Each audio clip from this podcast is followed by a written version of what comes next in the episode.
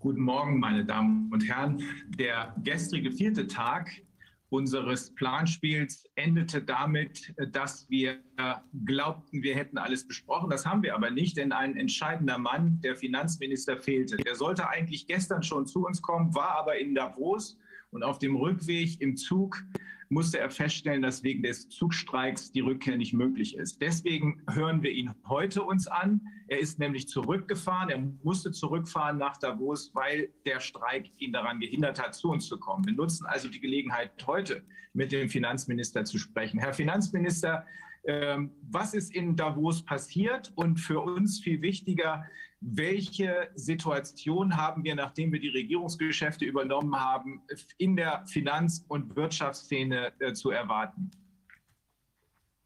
Also in der Finanz- und Wirtschaftsszene äh, macht man sich im Moment allergrößte Sorgen. Das große Problem ist, dass das äh, Finanzsystem, so wie es äh, in den letzten 50, 70 Jahren funktioniert hat, äh, nicht mehr funktionieren kann. Ähm, wir haben im März letzten Jahres einen weiteren beinahe Zusammenbruch des Systems erlebt. Wir hatten vorher schon zwei beinahe Zusammenbrüche. Der erste beinahe Zusammenbruch war 1998. Da konnte das System noch einmal von einigen Banken gerettet werden. Diese Banken haben sich zusammengetan, vier Milliarden Dollar mobilisiert und das System so stabilisiert. Dann im Jahr 2007, 2008 im Zuge der Weltfinanzkrise stand das äh, System erneut am Abgrund. Damals ist es durch Injektion von riesigen Steuergeldersummen äh, äh, stabilisiert worden, musste anschließend allerdings weiter am Leben erhalten werden, und zwar durch die Zentralbanken. Das haben die Zentralbanken auch über ungefähr zwölf Jahre gemacht. Die Zentralbanken haben äh, immer mehr Geld aus dem Nichts geschaffen und dieses zu immer niedrigeren Zinsen vergeben. Das große Problem war, dass sie im Jahre 2020 in der letzten großen Finanzkrise damit an ihre Grenzen gestoßen sind. Denn Zentralbanken haben nur zwei Möglichkeiten, das System zu manipulieren. Das eine ist über das äh, Schaffen von künstlichem Geld und das andere ist das über das Senken der Zinsen. Und beim Senken der Zinsen ist man jetzt bei Null angekommen. Das heißt, bei der nächsten Rettung müsste man die Zinsen in den Minus, Minusbereich senken. Aber das lässt sich mit dem Bankensystem nicht vertragen. Also die Banken würden das nicht überleben. Deswegen sind wir an, einer historischen, äh, an einem historischen Scheideweg. Es gibt für die nächste Rettung nur noch eine Möglichkeit, das ist besinnungsloses Geld zu drucken. Und das führt natürlich erstens in eine Inflation, später in eine galoppierende Inflation und schlussendlich in eine Hyperinflation und zerstört so das System von innen. Also das ist die Situation, vor der die, die, das globale Finanzsystem im Moment steht. Und dann kommt noch ein ganz, ganz großes Problem hinzu. Wir befinden uns mitten in der vierten industriellen Revolution. Die vierte industrielle Revolution besteht darin, dass immer mehr künstliche Intelligenz eingesetzt wird und dass immer mehr Arbeitsplätze auf diese Art und Weise verloren gehen. Und das bedeutet ein riesiges Problem, denn unsere Wirtschaft, unsere Weltwirtschaft ist konsumgesteuert. Man braucht ein gewisses Maß an Konsumenten, die diese, die diese Wirtschaft über ihr Geld, was sie sich ja verdienen, in Gang halten. Und diese Konsumenten fallen in der Zukunft in immer größerer Zahl weg. Also die, wir, wir leben in einer Zeit, in der das Internet der Dinge stark vorangetrieben wird, in der die Roboterisierung der Arbeit vorangetrieben wird. Ähm, große Unternehmensberatungen wie McKinsey zum Beispiel schätzen, dass 800 bis 900 Millionen Arbeitsplätze in den nächsten Jahren verloren gehen. Ähm, der britische Economist schätzt, dass innerhalb der nächsten zehn Jahre jeder zweite Arbeitsplatz auf der Welt verloren geht. Damit gehen natürlich auch äh, äh, riesige Mengen von Konsumenten verloren. Und diese Konsumenten äh, müssen ja irgendwie erhalten werden. Und gibt, deswegen gibt es im Hintergrund einen Plan. Es gibt im Hintergrund den Plan, digitales Zentralbankgeld einzuführen.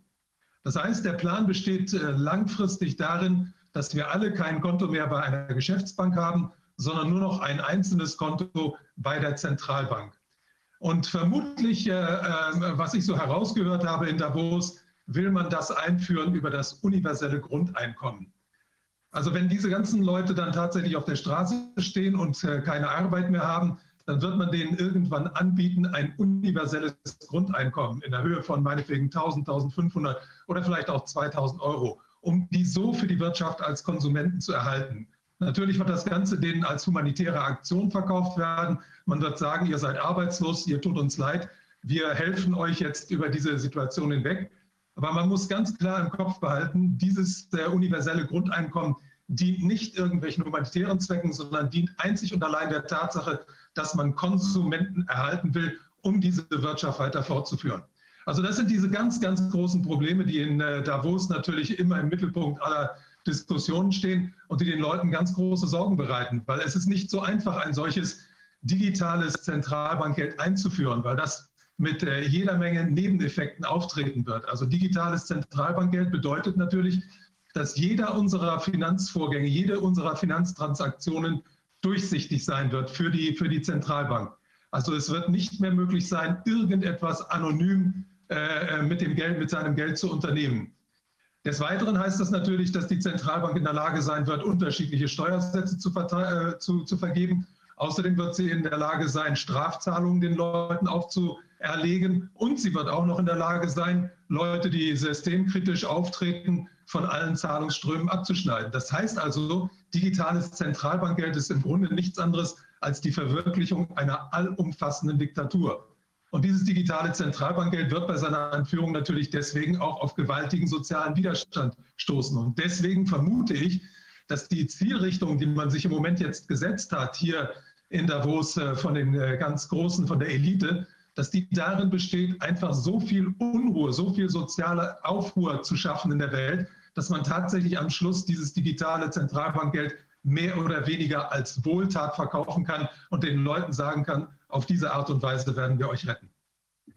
Das heißt, dass wir auf eine Fortsetzung der Corona-Krise, die ja auch schon, wie wir inzwischen festgestellt haben, eine gezielte Beunruhigung der Bevölkerung äh, darstellt, dass wir auf eine Fortsetzung dieser Unruhen in wahrscheinlich noch größerem Maße gefasst sein müssen, weil anders dieses digitale Zentralbankgeldsystem gar nicht durchsetzbar ist. Erst dann, wenn die Bevölkerung glaubt, nicht mehr anders zu können, wird sie sich darauf einlassen. Ist das so in etwa richtig?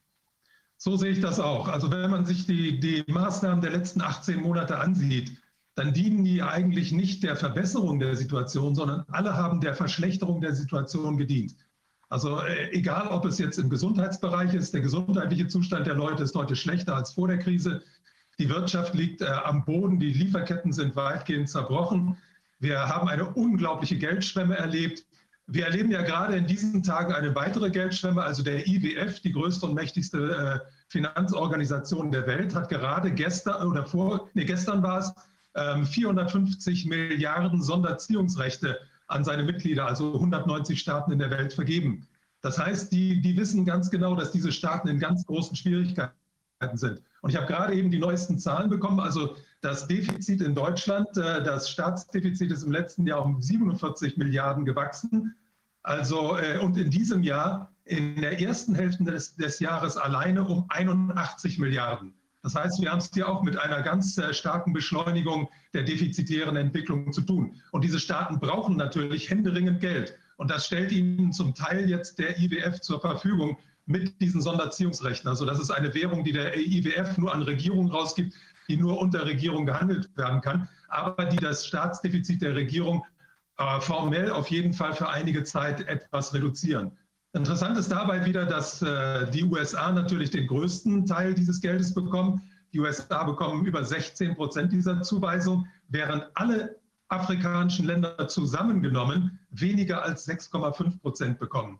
Das heißt, hier wird die, die, die soziale Ungleichheit in dramatischem äh, Maße weiter vergrößert, was natürlich bedeutet, dass die afrikanischen Länder in noch größere Schwierigkeiten und in noch größere Abhängigkeiten vom Westen gerückt werden.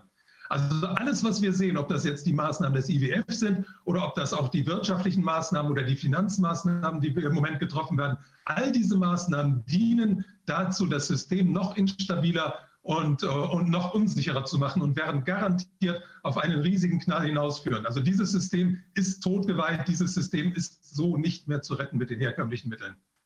Die einzige Frage ist, äh, wer, wer ist am Ende zuständig für die Neugestaltung? Überlassen wir es diesen ich habe es ja eben noch mal aus Ihren Worten gehört, Herr Finanzminister, diesen supranationalen Strukturen, die noch nicht mal auch nur ansatzweise demokratisch legitimiert sind. Der IWF ist es nicht, der WEF ist es nicht. Ähm, all diese Strukturen, die also darauf hinarbeiten, ein digitales Zentralbankgeld einzuführen. Das haben wir auch schon im Great Reset gesehen. Wenn man das durchliest, dieselben Menschen, die äh, diesen Great Reset propagieren, sind diejenigen, die diese Strukturen kontrollieren. All das läuft darauf hinaus, dass der Bevölkerung suggeriert wird, letzten Endes durch eine künstliche Krise, denn das ist ja nicht von selbst passiert, sondern offenbar gezielt herbeigeführt worden, suggeriert wird, dass sie keine andere Möglichkeit hat, als, wenn sie gerettet werden will, sich erstens auf eine Weltregierung einzulassen und zweitens auf ein dementsprechendes digitales Zentralbankgeld. Das bedeutet doch aber auch, Herr Finanzminister, dass all die Unternehmer, wir haben eben von einer Geldschwemme gesprochen, dass all die Unternehmer, die jetzt glauben, als Hoteliers oder als ähm, aus dem kleinen und mittleren äh, Bereich des, des, der mittelständischen Unternehmen oder als Gastronomen über die Runden gekommen zu sein, sich vielleicht sogar freuen, dass sie Geld bekommen haben, ohne arbeiten zu müssen. Vielleicht sogar mehr, als sie bekommen hätten, wenn sie gearbeitet hätten, weil ja merkwürdige Fehler passiert sind im Sinne von, du bekommst so und so viel Prozent deines Umsatzes, nicht etwa deines Gewinns. Dass all diese Unternehmer mit großer Wahrscheinlichkeit den Schock ihres Lebens erfahren werden, wenn sie feststellen müssen, dass dieses Geld, was sie verdient haben, plötzlich nichts mehr wert ist, sondern durch digitales Zentralbankgeld ersetzt wird, was entsprechend den Social Credits der Chinesen ja nur noch dann gewährt wird, wenn man sich entsprechend den Vorgaben derer, die dahinter stecken, verhält. Ist das so? Ganz genau so ist das, ja. Und man muss eben bei den Unternehmern, die, die jetzt auch Gelder äh, bekommen haben, muss man sehr deutlich unterscheiden zwischen den größeren und den kleineren. Weil den kleineren sind sehr kleine Beträge nur zugestanden worden. Die haben sich zwar teilweise noch retten können darüber, äh, über die Zeit hinweg, aber diese Beträge sind wirklich verschwindend gering mit dem, was den Großen gegeben wurde. Also nur klein, ein kleines Beispiel, dass zum Beispiel Burger King und McDonald's wirklich 75 Prozent ihres Umsatzes, nicht ihres Gewinnes, erstattet bekommen haben, ist einfach unglaublich, während kleine Restaurants und kleine Gaststätten also mit Minibeträgen da über Wasser gehalten wurden. Wobei inzwischen deren Situation auch so schlecht geworden ist, äh, dass viele von denen in den nächsten Monaten äh, werden aufgeben müssen. Aber genau das sehen wir ja. Im Hintergrund da, äh, ereignet sich im Moment ein riesengroßer Angriff auf den Mittelstand. Und der fängt natürlich beim unteren Mittelstand an, geht dann zum mittleren Mittelstand und dann bis zum oberen Mittelstand weiter. Aber wir sehen im Moment eine unglaubliche Konzentration, nicht nur an Geld, sondern auch an Macht in der Wirtschaft bei den Großen. Also die Plattformökonomie, die, die boomt wie nie zuvor. Die großen Digitalkonzerne haben in dem zweiten Quartal diesen Jahres also Amazon, Facebook, Apple, Microsoft und Google, die haben in den, äh, im zweiten Quartal dieses Jahres die höchsten Gewinne ihrer gesamten Geschichte gemacht. Deren Börsenwert steht im Moment bei über 9 Billionen Dollar. Man muss sich nur vorstellen, dass das erste Unternehmen, was die, die eine Billion Dollar äh, Marke überschritten hat, das war Apple im Jahre 2018. Wir sind jetzt drei Jahre weiter und haben bei den größten fünf Unternehmen einen Börsenwert von 9 Billionen Dollar. Dazu kommen dann noch die großen Finanz-, äh, die großen Vermögensverwaltungen. Das sind BlackRock, Vanguard, State Street und Fidelity. Die verwalten inzwischen über 22 Billionen Dollar. Das heißt, das ganze Geld, das konzentriert sich in äh, äh, wenigen privaten Händen. Und das, was Regierungen heute noch machen können, das ist einfach lächerlich gering. Also der Rahmen dessen, dessen, was Regierungen überhaupt machen können, wurde ja schon immer vom großen Geld gesetzt. Aber dieser Rahmen ist immer geringer geworden und äh, die Bandbreite dessen, was eine Regierung heute leisten kann, ist wesentlich geringer, weil sie von den großen Finanzunternehmen und den großen Digitalunternehmen in historisch einmaliger Weise unter Druck gesetzt werden kann. Also man muss sagen, die Welt befindet sich heute mehr oder weniger in der Hand von Leuten, die entweder sehr viel Geld haben oder solchen Leuten, die Macht ausüben aufgrund ihrer Stellung, die aber niemals in diese Stellung gewählt wurden. Also wir dürfen nicht vergessen, dass die wichtigen Entscheider in der Welt, ob das nun der Chef, äh, der, der, die Chefin des, des IWF ist oder die Chefin der Europäischen Zentralbank oder der Chef der amerikanischen Zentralbank. All diese Leute sind ja nicht gewählt worden, genauso wie der EU-Kommissionschef. Das sind alles keine gewählten Leute. Die werden ausgesucht und die werden von der Elite gepickt. Und diese Elite hat sich ja jetzt wieder in Davos getroffen. Und ich bin sicher, dass man da auch einige personelle Entscheidungen wieder für die Zukunft getroffen hat. Aber was ich ganz wichtig finde, ist, dass man unter diesen Leuten im Moment eine ganz große Angst und eine ganz große Nervosität bemerkt. Diese Leute wissen ganz genau, dass ihre Agenda nicht mehr glaubwürdig ist. Also die haben uns ja jetzt über anderthalb Jahre erzählt, dass wir in der schlimmsten Gesundheitskrise aller Zeiten leben. Aber dieses Narrativ zerfällt ja im Moment. Sie haben den Leuten ja auch vorgegaukelt, sie müssten sich impfen lassen, einmal, zweimal. Und jetzt erfahren die Leute, dass diese Impfung gar nicht ausreicht, dass sie also in eine Endlosschleife da hineingeraten. Und die ganzen Begründungen dafür werden ja immer fadenscheiniger, weil ja diese neue, äh, die, diese neuen Mutationen der Krankheit offensichtlich nicht so viele Leute dahin raffen oder so gefährlich sind, wie uns das immer vorgegaukelt wird. Also ich glaube, dass da in Davos eine große Nervosität besteht, deswegen, weil dieses Narrativ zerfällt. Man hat allerdings in den Schubladen noch ein zweites Narrativ im Hintergrund und das ist der Klimawandel. Also man muss, äh, die Leute, diese Leute wissen ganz genau, man muss den Menschen nur richtig viel Angst machen, dann sind die Leute auch bereit mitzuziehen und Maßnahmen zu ertragen und zu erdulden, die ihnen schaden. Das haben wir ja jetzt in der Gesundheitskrise gesehen. Also die Leute haben ja sehr viele Dinge gemacht, die ihnen gesundheitlich, wirtschaftlich und finanziell schaden und haben das hingenommen. Und das Gleiche wird äh, versucht jetzt äh, erneut zu, äh, zu provozieren, indem man das Ganze, äh, die, das, die, die gesamte menschliche Misere auf den Klimawandel zurückführt. Natürlich gibt es äh, diesen Klimawandel und natürlich gibt es riesige ökologische Schäden. Aber das, was diese Leute propagieren, ist wiederum eine Agenda, damit einige wenige sich bereichern können. Entweder über die CO2-Steuer oder über bestimmte wirtschaftliche Veränderungen, die natürlich wieder nur den Großen nützen. Also die wirklichen ökologischen Probleme der Welt, wie zum Beispiel die große Verschmutzung der Weltmeere, was wirklich wichtig wäre anzugreifen, das wird nicht angegriffen. Also dieser Club hier in, in, in Davos ist einzig und alleine darauf ausgerichtet, die Macht derer zu erhalten, die sie im Moment in Händen halten. Aber diese Macht ist im Moment in Gefahr. Welchen, ja, wie, Frau wie, Innenminister. Genau, ich habe eine Frage, die ähm, dieser, der Impf, Impfpass. Ähm, konnten Sie da oder gibt es da Ideen, dass der Impfpass beispielsweise auch mit einer äh, Gewährung von dem äh, Grundeinkommen, also dann quasi einer Art bedingungshaften Grundeinkommen verknüpft werden könnte? Ist das die Idee, dass, da, dass man da dann ansetzt? Also darüber wird natürlich nicht offen gesprochen, aber äh, es äh, ist für, für alle Eingeweihten eigentlich klar, dass es bei dem Impfpass nicht um gesundheitliche Probleme geht. Es geht vielmehr um die biometrische Erfassung der Menschen. Wir werden ja alle inzwischen vom digital-finanziellen Komplex regiert. Und dieser digital-finanzielle Komplex ist natürlich daran interessiert, die Gesamtheit der Menschheit digital, biometrisch zu erfassen. Also das geht auch einher mit dem neuen Geld. Das digitale Zentralbankgeld soll ja jedem Menschen nur noch ein einzelnes Konto, ein einziges Konto bei der Zentralbank zugestehen. Und dieses einzige Konto wäre, also das, der, der Traum der, der Zentralbanker wäre, dieses Konto mit der, mit der Person, dem dieses, der dieses Konto gehört, zu verbinden. Und das wäre nur über die biometrische Erfassung möglich. Also es wurde schon vor der Gesundheitskrise in äh, Zentralbankernkreisen davon gesprochen, dass man den Leuten eigentlich ein Tattoo einpflanzen müsste oder irgendeinen Stoff einpflanzen müsste, damit diese Leute biometrisch zu identifizieren sind, damit nicht irgendjemand das Konto von jemand anders bedienen kann. Und ein weiterer Hintergedanke dabei ist, dass es im Moment auf der Welt ja 2,5 Milliarden Menschen gibt, die noch kein Konto besitzen. Und diesen Menschen könnte man zum Beispiel ein Handy zur Verfügung stellen und ein digitales Zentralbankkonto einrichten. Wichtig wäre dabei die biometrische Erfassung, weil diese Menschen müssten irgendwie mit diesem einen Konto, äh, Konto gekoppelt werden. Und deswegen spricht hier in Davos auch wirklich keiner über die, die, die gesundheitlichen Hintergründe der ganzen Krise, sondern es geht eigentlich nur darum, wie kann man dieses System in ein neues System überführen, sodass diejenigen, die heute an der Macht sind, auch morgen noch an der Macht bleiben. Dieser Zustand, in dem wir uns jetzt gerade befinden, das ist das hat uns auch Catherine Austin Fitz äh, sehr deutlich gemacht. Das ist eine, wir stehen auf der Kippe. Das alte System ist noch da.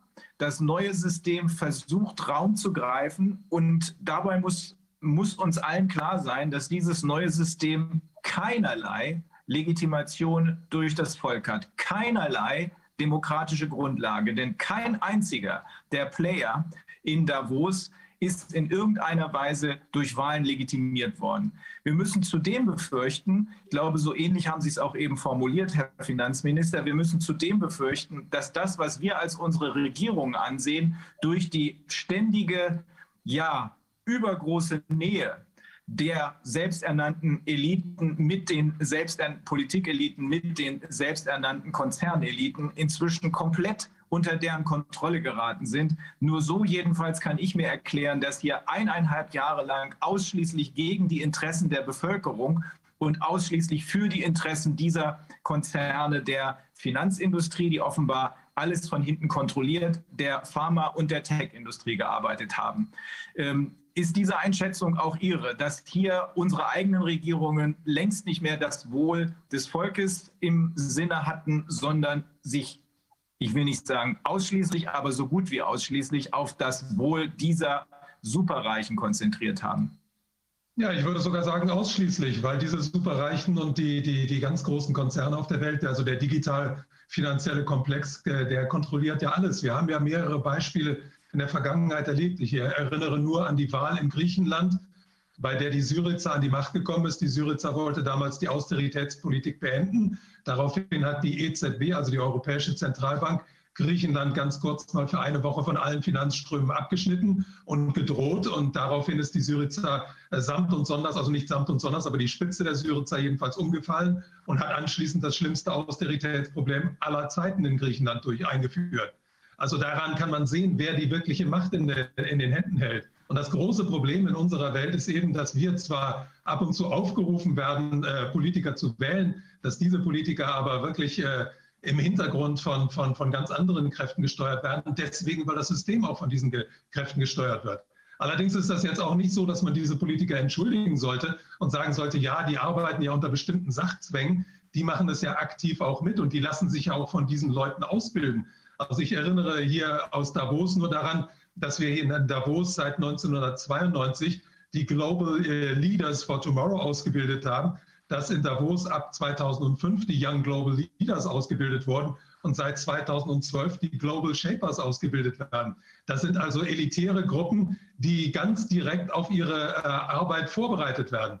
Also in der ersten äh, Klasse damals, den Global Leaders for Tomorrow von 1992, haben so illustre Personen gesessen wie Angela Merkel, Bill Gates war mit dabei, Nicolas Sarkozy war dabei, Gordon Brown, José Maria Aznar, Tony Blair. Also da ist die absolute Elite der, der, der kommenden 20, der, der äh, folgenden 20 Jahre in Davos ausgebildet worden. Und man darf nicht vergessen, dass was die Gesundheitskrise anbetrifft, dass unser Gesundheitsminister im Moment, ein gelernter Bankkaufmann, auch zu diesen Young Global Leaders äh, äh, gehört, dass der sich auch in Davos hat ausbilden lassen. Und äh, diese Gruppe, die umfasst inzwischen, also diese Global Leaders umfassen inzwischen 1300 Persönlichkeiten, die überall auf der Welt in Spitzenpositionen arbeiten, einerseits in der Wirtschaft, andererseits in der Politik, aber auch in den Medien, weil die Medien sind auch wichtig, um die öffentliche Meinung beeinflussen zu können. Und dazu gibt es ja jetzt seit 2012 auch noch die Global Shapers. Das sind inzwischen 10.000 junge, unter 30-jährige, entweder Unternehmer oder Jungpolitiker, die sich in 444 Städten zu kleinen Clubs zusammengetan haben. Also da sieht man, dass dieses Netzwerk nicht nur großflächig arbeitet, sondern von Davos aus auch ganz kleinflächig jetzt gesteuert wird. Also ich habe bei diesen Young Global Shapers vorhin mal im Internet nachgesehen. Da kann man sich tatsächlich äh, einloggen und nachgucken, wer in der eigenen Stadt dazugehört. Also ich habe heute Morgen festgestellt, dass da in Bern zum Beispiel 20 junge Unternehmer zu dieser Gruppe dazugehören. Mit denen könnte ich mich jetzt da vernetzen und so auch in diese Gruppe mit hineingehen. Also auf diese Art und Weise äh, äh breitet sich der, der, der, der, IW, äh, der, der w, das WEF immer mehr wie ein Spinnennetz über die ganze Welt aus. Nur, dass diese Leute, die da rein wollen, natürlich auch einem Auswahlverfahren äh, unterworfen sind und dass diese Organisation natürlich nur Leute nimmt, die ihnen genehm sind und auf gar keinen Fall irgendwelche Kritiker mit ihre, in ihre Reihen aufnehmen würde. Es sieht ja dann nur noch auf den ersten Blick so aus, als hätte das, was wir als Regierungseliten ansehen, als hätte diese Regierungselite eine demokratische Legitimation. Denn die äh, Young Global Leaders, von denen Sie eben gesprochen haben, die uns also äh, beschert werden, ausgebildet werden von den superreichen Konzernen, deren Interessen im Moment im Vordergrund stehen, äh, die sind ja dann, wenn ich sie richtig verstehe, zwar formal und scheinbar gewählt worden, aber in Wahrheit uns mit Hilfe der wiederum von diesen supranationalen ähm, Konzernen kontrollierten Medien zuerst mal in ein rechtes Licht gerückt worden. Also praktisch, wenn ich das so richtig nachvollziehen kann, wie ein Produkt der Bevölkerung präsentiert worden, damit die Bevölkerung es kauft, beziehungsweise mit seiner Wahl scheinbar demokratisch legitimiert oder ich, ich, ne, ich nehme an, das muss psychologisch noch aufgearbeitet werden, aber es kann ja nicht Zufall sein, dass ausgerechnet die Leute, die ausschließlich Konzerninteressen vertreten und jetzt versuchen, die Menschheit, nicht nur unsere deutsche Bevölkerung, sondern die Menschheit insgesamt auch noch in dieses äh, digitale Geldsystem einzubinden. Es kann ja kein Zufall sein, dass die alle aus demselben Stall kommen und allesamt scheinbar gewählt werden. Scheinbar gewählt werden. Ja, so ist es. Also tatsächlich. Es ist auch interessant, wenn man sich die Geschichte des WEF einmal ansieht. Also das WEF hat 1971 mal angefangen als ein Forum für führende Wirtschaftskräfte. Und dann sind später sind dann Politiker dazugenommen worden, noch später sind Medienleute dazugenommen worden. Und dann ist auch noch der Hochadel mit ins Boot genommen worden. Und am Schluss hat man sich dann auch noch mit Prominenten geschmückt. Also da gibt es dann Leute wie Michael Schumacher war mit dabei, Lance Armstrong war mit dabei, äh, Megan Rapinoe, also die Kapitänin der amerikanischen Fußballmannschaft. Also da, da, werden dann auch irgendwelche populären Figuren eingesetzt, um dem Ganzen noch einen, einen menschlichen Anstrich zu ver, äh, verleihen. Aber in der Tat wird hier also wirklich sehr, sehr gezielt im Hintergrund gearbeitet. Und man darf ja nicht vergessen, die Medien sind ja auch ein Geschäft und die Medien gehören ja auch bestimmten Leuten. Und diese Leute sind natürlich, haben bestimmte äh, finanzielle Interessen. Und heutzutage ist das alles sehr stark konzentriert. Weil wir haben ja heute die ganz großen äh, Vermögensverwaltungen und die stecken ja überall drin. Also es gibt ja in Deutschland zum Beispiel keinen großen DAX-Konzern, bei dem nicht BlackRock oder Vanguard mit drinstecken. Und das Gleiche gilt natürlich auch für die Medienlandschaft. Das heißt, diese ganze Medienlandschaft wird von hinten nicht nur von den eigenen Besitzern von früher, also früher waren es so Familien wie Burda und Springer, die was zu sagen hatten, das wird jetzt von hinten von den ganz großen Spielern im Geldsystem äh, dirigiert. Also nehmen wir mal das Beispiel Springer zum Beispiel. Friede Springer war ja früher die Alleinherrin der, des Springer Verlags, also auch über die Bildzeitung. Aber da ist inzwischen ein amerikanischer ähm, äh, Hedgefonds mit drin. Der steckt, glaube ich, zu 51 Prozent sogar mit drin. Also da werden die Interessen des, dieses Hedgefonds jetzt hauptsächlich vertreten. Und dieser Hedgefonds hat natürlich die Gelder von sehr vielen Investoren und ist natürlich auch interessiert, dass dieses System so lange wie möglich am Leben erhalten bleiben wird. Und was ganz noch wichtig ist für, für für das Verständnis der gegenwärtigen Situation. Ich glaube, und äh, das hat mir Davos in diesem Jahr ganz stark bestätigt, ich glaube, dass diejenigen, die dieses System im Moment noch bestimmen, ganz genau wissen, dass dieses System totgeweiht ist. Und die haben sich jetzt vorgenommen, dieses neue System einzurichten. Aber die wissen ganz genau, bevor sie dieses neue System errichten, wird es noch eine Zeit lang, äh, das, wird das alte noch auf der Kippe stehen. Und diese Zeit wird von ihnen genutzt, und zwar um dieses alte System nach allen Regeln der Kunst zu plündern. Also was wir im Moment sehen, ist die größte Plünderungsaktion, die es jemals in der Geschichte der Menschheit gegeben hat. Es ist die größte Umverteilung von unten nach oben und gleichzeitig die größte Vernichtung von Existenzen, die wir jemals auf der Welt gesehen haben.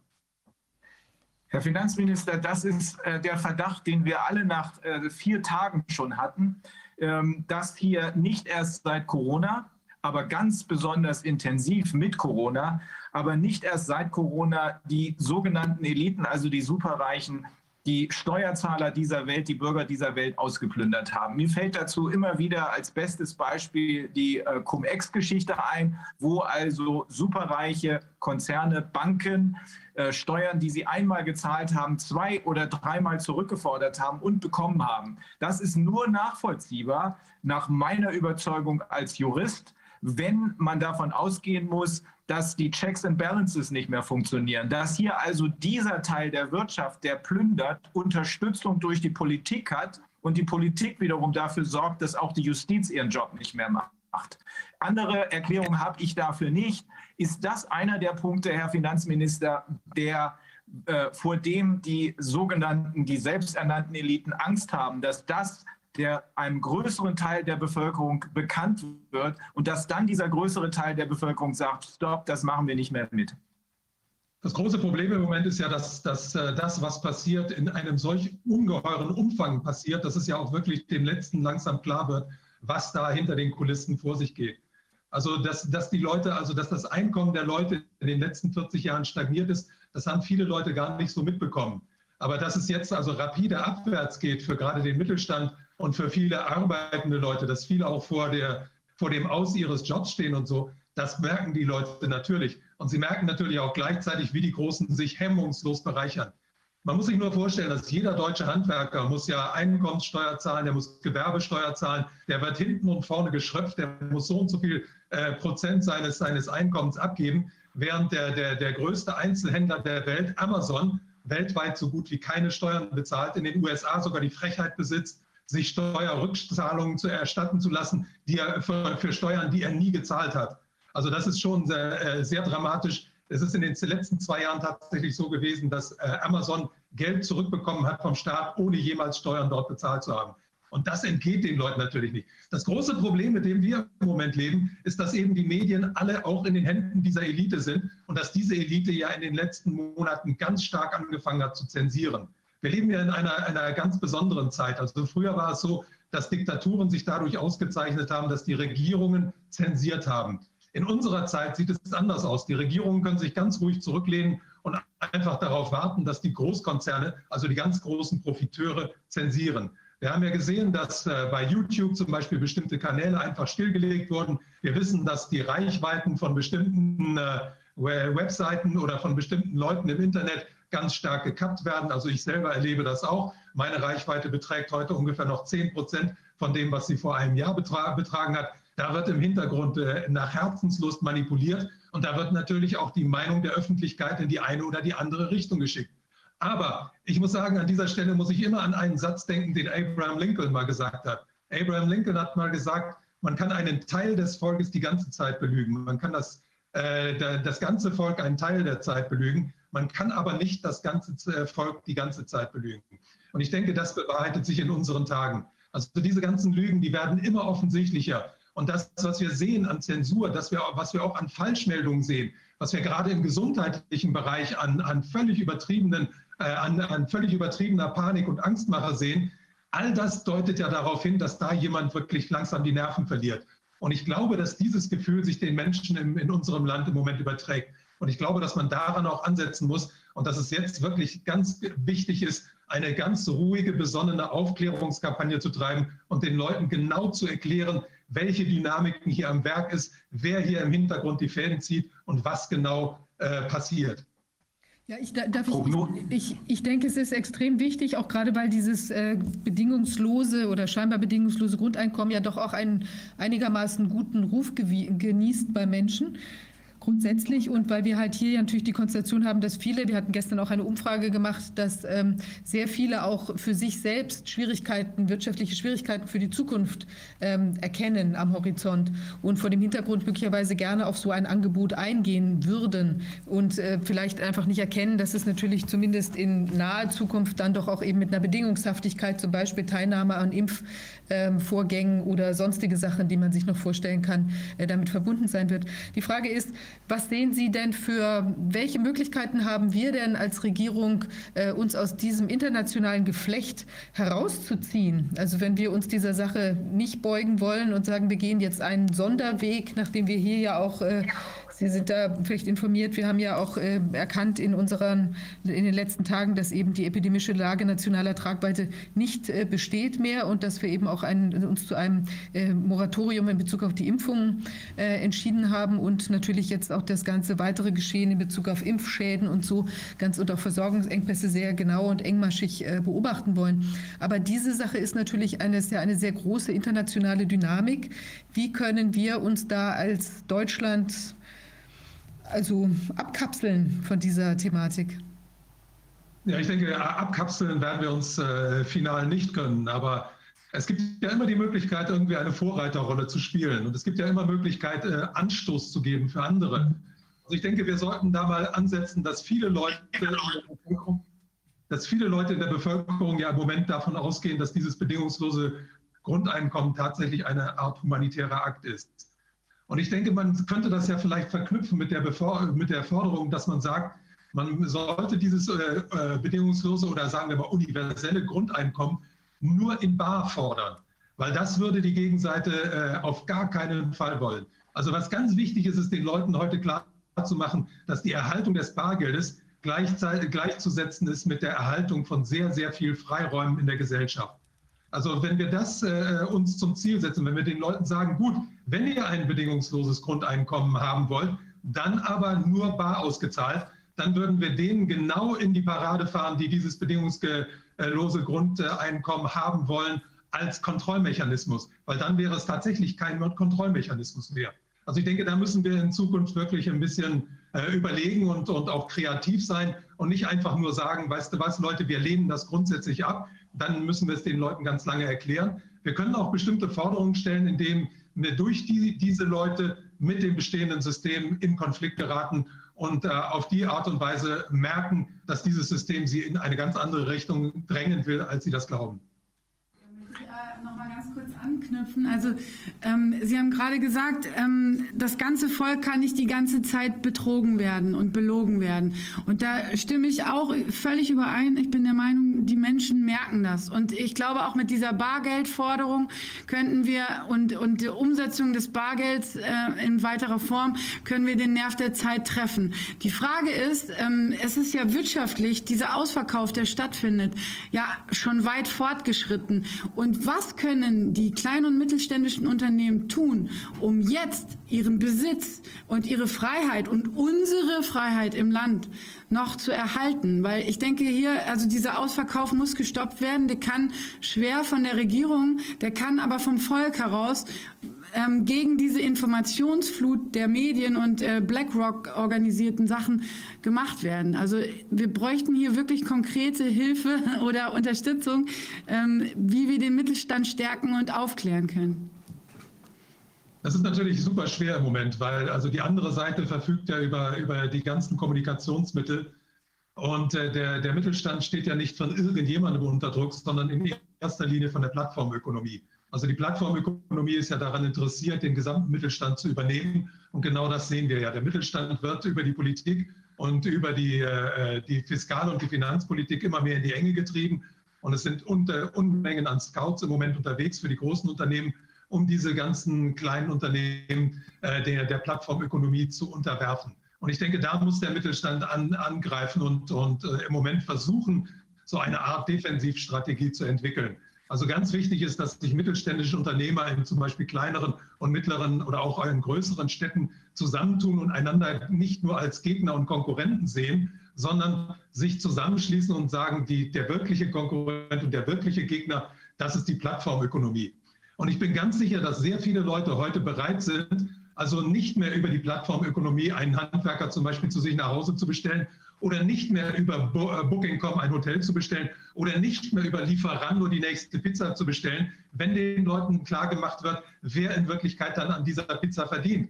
Also wichtig wäre, dass diese ganzen kleinen und mittleren Unternehmer sich zusammentun und dass die auch eine, eine Offensive in die Öffentlichkeit starten und der Öffentlichkeit klar machen, wie sie unter Druck gesetzt werden und wie das der Öffentlichkeit natürlich nachher auch schadet. Weil dann, wenn die Plattformökonomie alles übernommen hat, dann wird alles von hinten beherrscht und der Einzelne wird überhaupt nichts mehr zu sagen haben. Aber wenn die, wenn die kleinen Unternehmer noch ein, eine, eine lebensfähig sind, dann haben die einzelnen Gäste in den Hotels und die Gäste in den Restaurants zum Beispiel, die haben dann noch Möglichkeit, Einfluss auf das zu nehmen, was ihnen angeboten wird.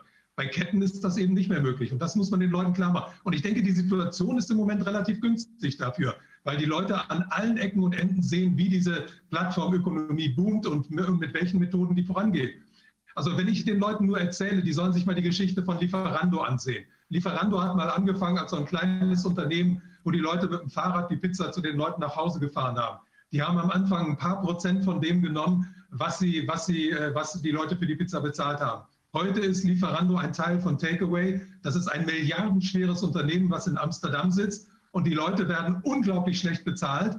Und die, die, die Tantiemen, die Lieferando nimmt oder die Takeaway nimmt, gehen immer höher. Die gehen heute bis zu 25, 30 Prozent nehmen die, wenn die von, äh, dafür sorgen, dass irgendein ein, äh, Restaurant bedient wird.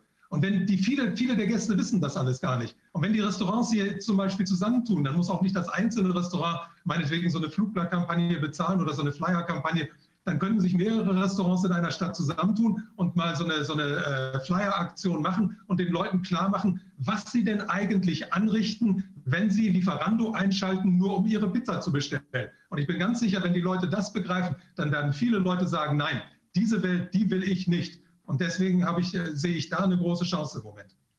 Wäre heißt auch also, die Möglichkeit, dass sich vielleicht sogar auch ähm, Unternehmen beispielsweise in einer Stadt immer in kleineren ähm, eigenen Plattformen zusammentun, die eben, die sie selbst finanzieren oder wo sie, wo sie eben gar nicht diese, diese quasi an die Drücker äh, da das, das Geld äh, zahlen, sondern dass es eben, dass sie das in Eigenregie.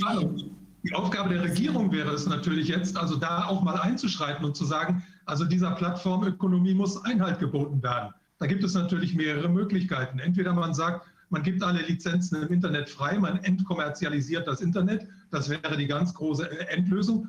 Oder man sagt, ja, wenn man, wenn man noch nicht so weit gehen will, dass man zumindest erste Schritte in die Richtung geht, dass man zum Beispiel sagt, dass diese ganze Plattformökonomie nur einen bestimmten Prozentsatz nehmen darf. Also ich bin sicher, dass es äh, niemanden stören, auch heute nicht stören würde, wenn der Lieferando-Fahrer, wenn der für seine Dienste meinetwegen 5 Prozent von dem äh, bekommt, was die Pizza kostet. Wenn er aber 30 Prozent bekommt und der Fahrer selber davon nur 2 Prozent, aber 28 Prozent nach Amsterdam geht, ist das natürlich eine ganz andere Geschichte. Also die Aufgabe von uns als Regierung wäre da auf jeden Fall einzuschreiten und bestimmte Grenzen zu setzen, damit diese Plattformökonomie wirklich in ihre Schranken gewiesen wird. Das ist ein Aber interessanter Gedanke. Entschuldigen Sie, Herr Bundeskanzler, das ist ein interessanter Gedanke im Prinzip so wie im Maklerrecht. Wir haben da ja auch eine Begrenzung nach oben. Ganz genau. Und in der Plattformökonomie gibt es dieses Recht bisher nicht. Entscheidend ist also erneut, dass Einbinden der wirtschaftlichen und finanzwirtschaftlichen Verhältnisse in die gesamte soziale Struktur. Das heißt, wir müssen weg von dieser gnadenlosen Konkurrenz, die wir gestern schon mal ausführlicher auch im Rahmen der psychologischen Analyse besprochen haben, hin zu einer Kooperation. Wir müssen, dürfen uns aber nicht darauf beschränken, ausschließlich zu informieren. Das ist das Allerwichtigste, damit die Betroffenen wissen, dass das, was sie jetzt möglicherweise als Hilfen bekommen haben, plötzlich wertlos sein kann und sie dann plötzlich am Tropf derjenigen hängen, die erstens diese Zerstörung verursacht haben und zweitens diese digitale Währung pushen. Menschen. Und, zwei, und wir müssen außerdem dafür sorgen, dass es hier innerhalb der betroffenen Geschäftszweige selbst zu einer Verständigung für, äh, kommt, dass die Leute untereinander miteinander reden, äh, damit sie gemeinsame Strategien entwickeln können, wie sie sich dagegen wehren können, dass es hier zu einer völligen Assimilation und zu einer Auflösung der gesamten Vielfalt, die wir bisher hatten, dass es äh, zu einer solchen Auflösung kommt. Ich glaube, anders wird es nicht gehen. Es wird die Kombination der ständigen, massiven Aufklärung sein müssen, wobei wir uns unserer eigenen Kanäle bedienen müssen, denn die Mainstream-Medien befinden sich allesamt längst unter Kontrolle derjenigen, die das Ganze hier pushen. Plus eine Vernetzung der betroffenen Wirtschaftszweige untereinander, denn nur so wird es möglich sein, diese wirklich superfeindliche Übernahme zu verhindern. Also Ganz genau. hätte ich hier ja. doch eine Reihe von Punkten gesammelt. Ich versuche jetzt mal auch was davon äh, irgendwie hier abzuarbeiten. Ähm, äh, weiß gar nicht, wo ich da anfange, äh, weil das ja, weil wir jetzt wirklich eine Menge ganz unterschiedlicher Dinge äh, aufgeworfen haben. Ich fange vielleicht mal mit Ihrem, Herr Finanzminister, mit dem ersten Teil Ihres Vortrags an. Also Sie sprachen davon, dass wir eine vierte industrielle Revolution haben. Und das beschreiben Sie so wie etwas, was vom Himmel fällt, was Gott gegeben ist, was passiert und was unaufhaltbar ist. Äh, durch diese vierte industrielle Revolution spielt die Arbeitskraft keine Rolle mehr oder jedenfalls eine untergeordnete Rolle. Wir brauchen viele von diesen Menschen für den Arbeitsprozess nicht mehr, aber wir bräuchten sie, so hatten Sie das ausgeführt, als Konsumenten. Äh, das ist ähm, eine Sache, die ich dann nicht ganz verstehe, äh, dass man also Leute, die man dafür bezahlt, dass sie an etwas abkauft, abkaufen, dass das am Ende wirklich ein funktionierendes, lohnendes Geschäft ist. Aber es geht in der Kette ja noch weiter. Es ist, äh, ähm, diese, die Rationalität ist oder der, der Zwangs, die Zwangsläufigkeit, die daraus entsteht, ist, dass es zu Überwachungssystemen kommt, dass es gekoppelt wird mit einem, äh, mit einem Zentralbankgeld, Weltzentralbankgeld und äh, Überwachungsmechanismen. Ähm, die Frage ist doch eigentlich, ist das wirklich so unaufhaltsam? Ist das so ähm, so klar, dass diese Entwicklung in diese Richtung gehen wird.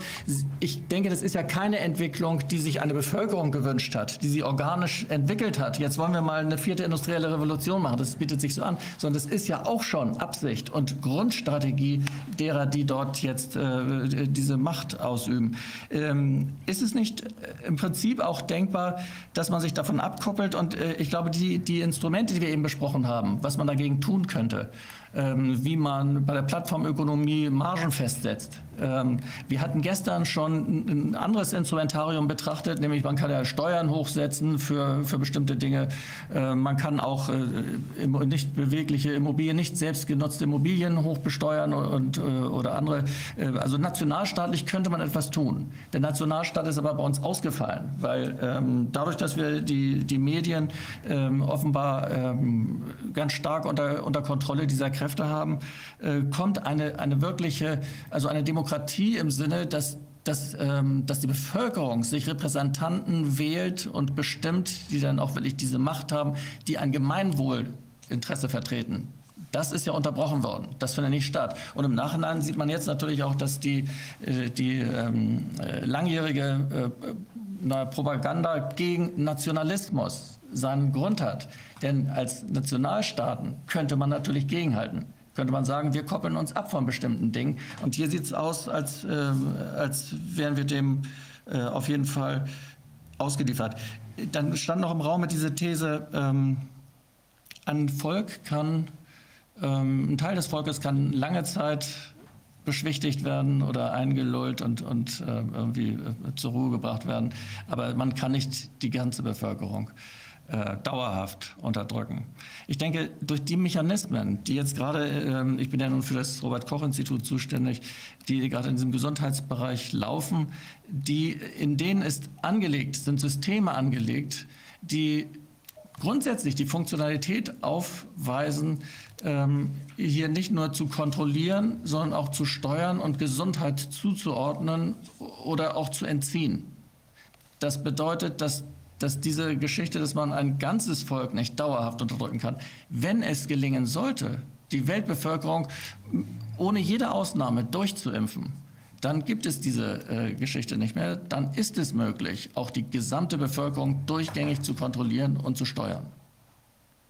Ähm, deshalb ist, also ich habe, äh, ich ende ungern in einer, in einem Fiasko, in einer äh, perspektivlosen Situation oder auch, wenn sie nur gedanklich ist.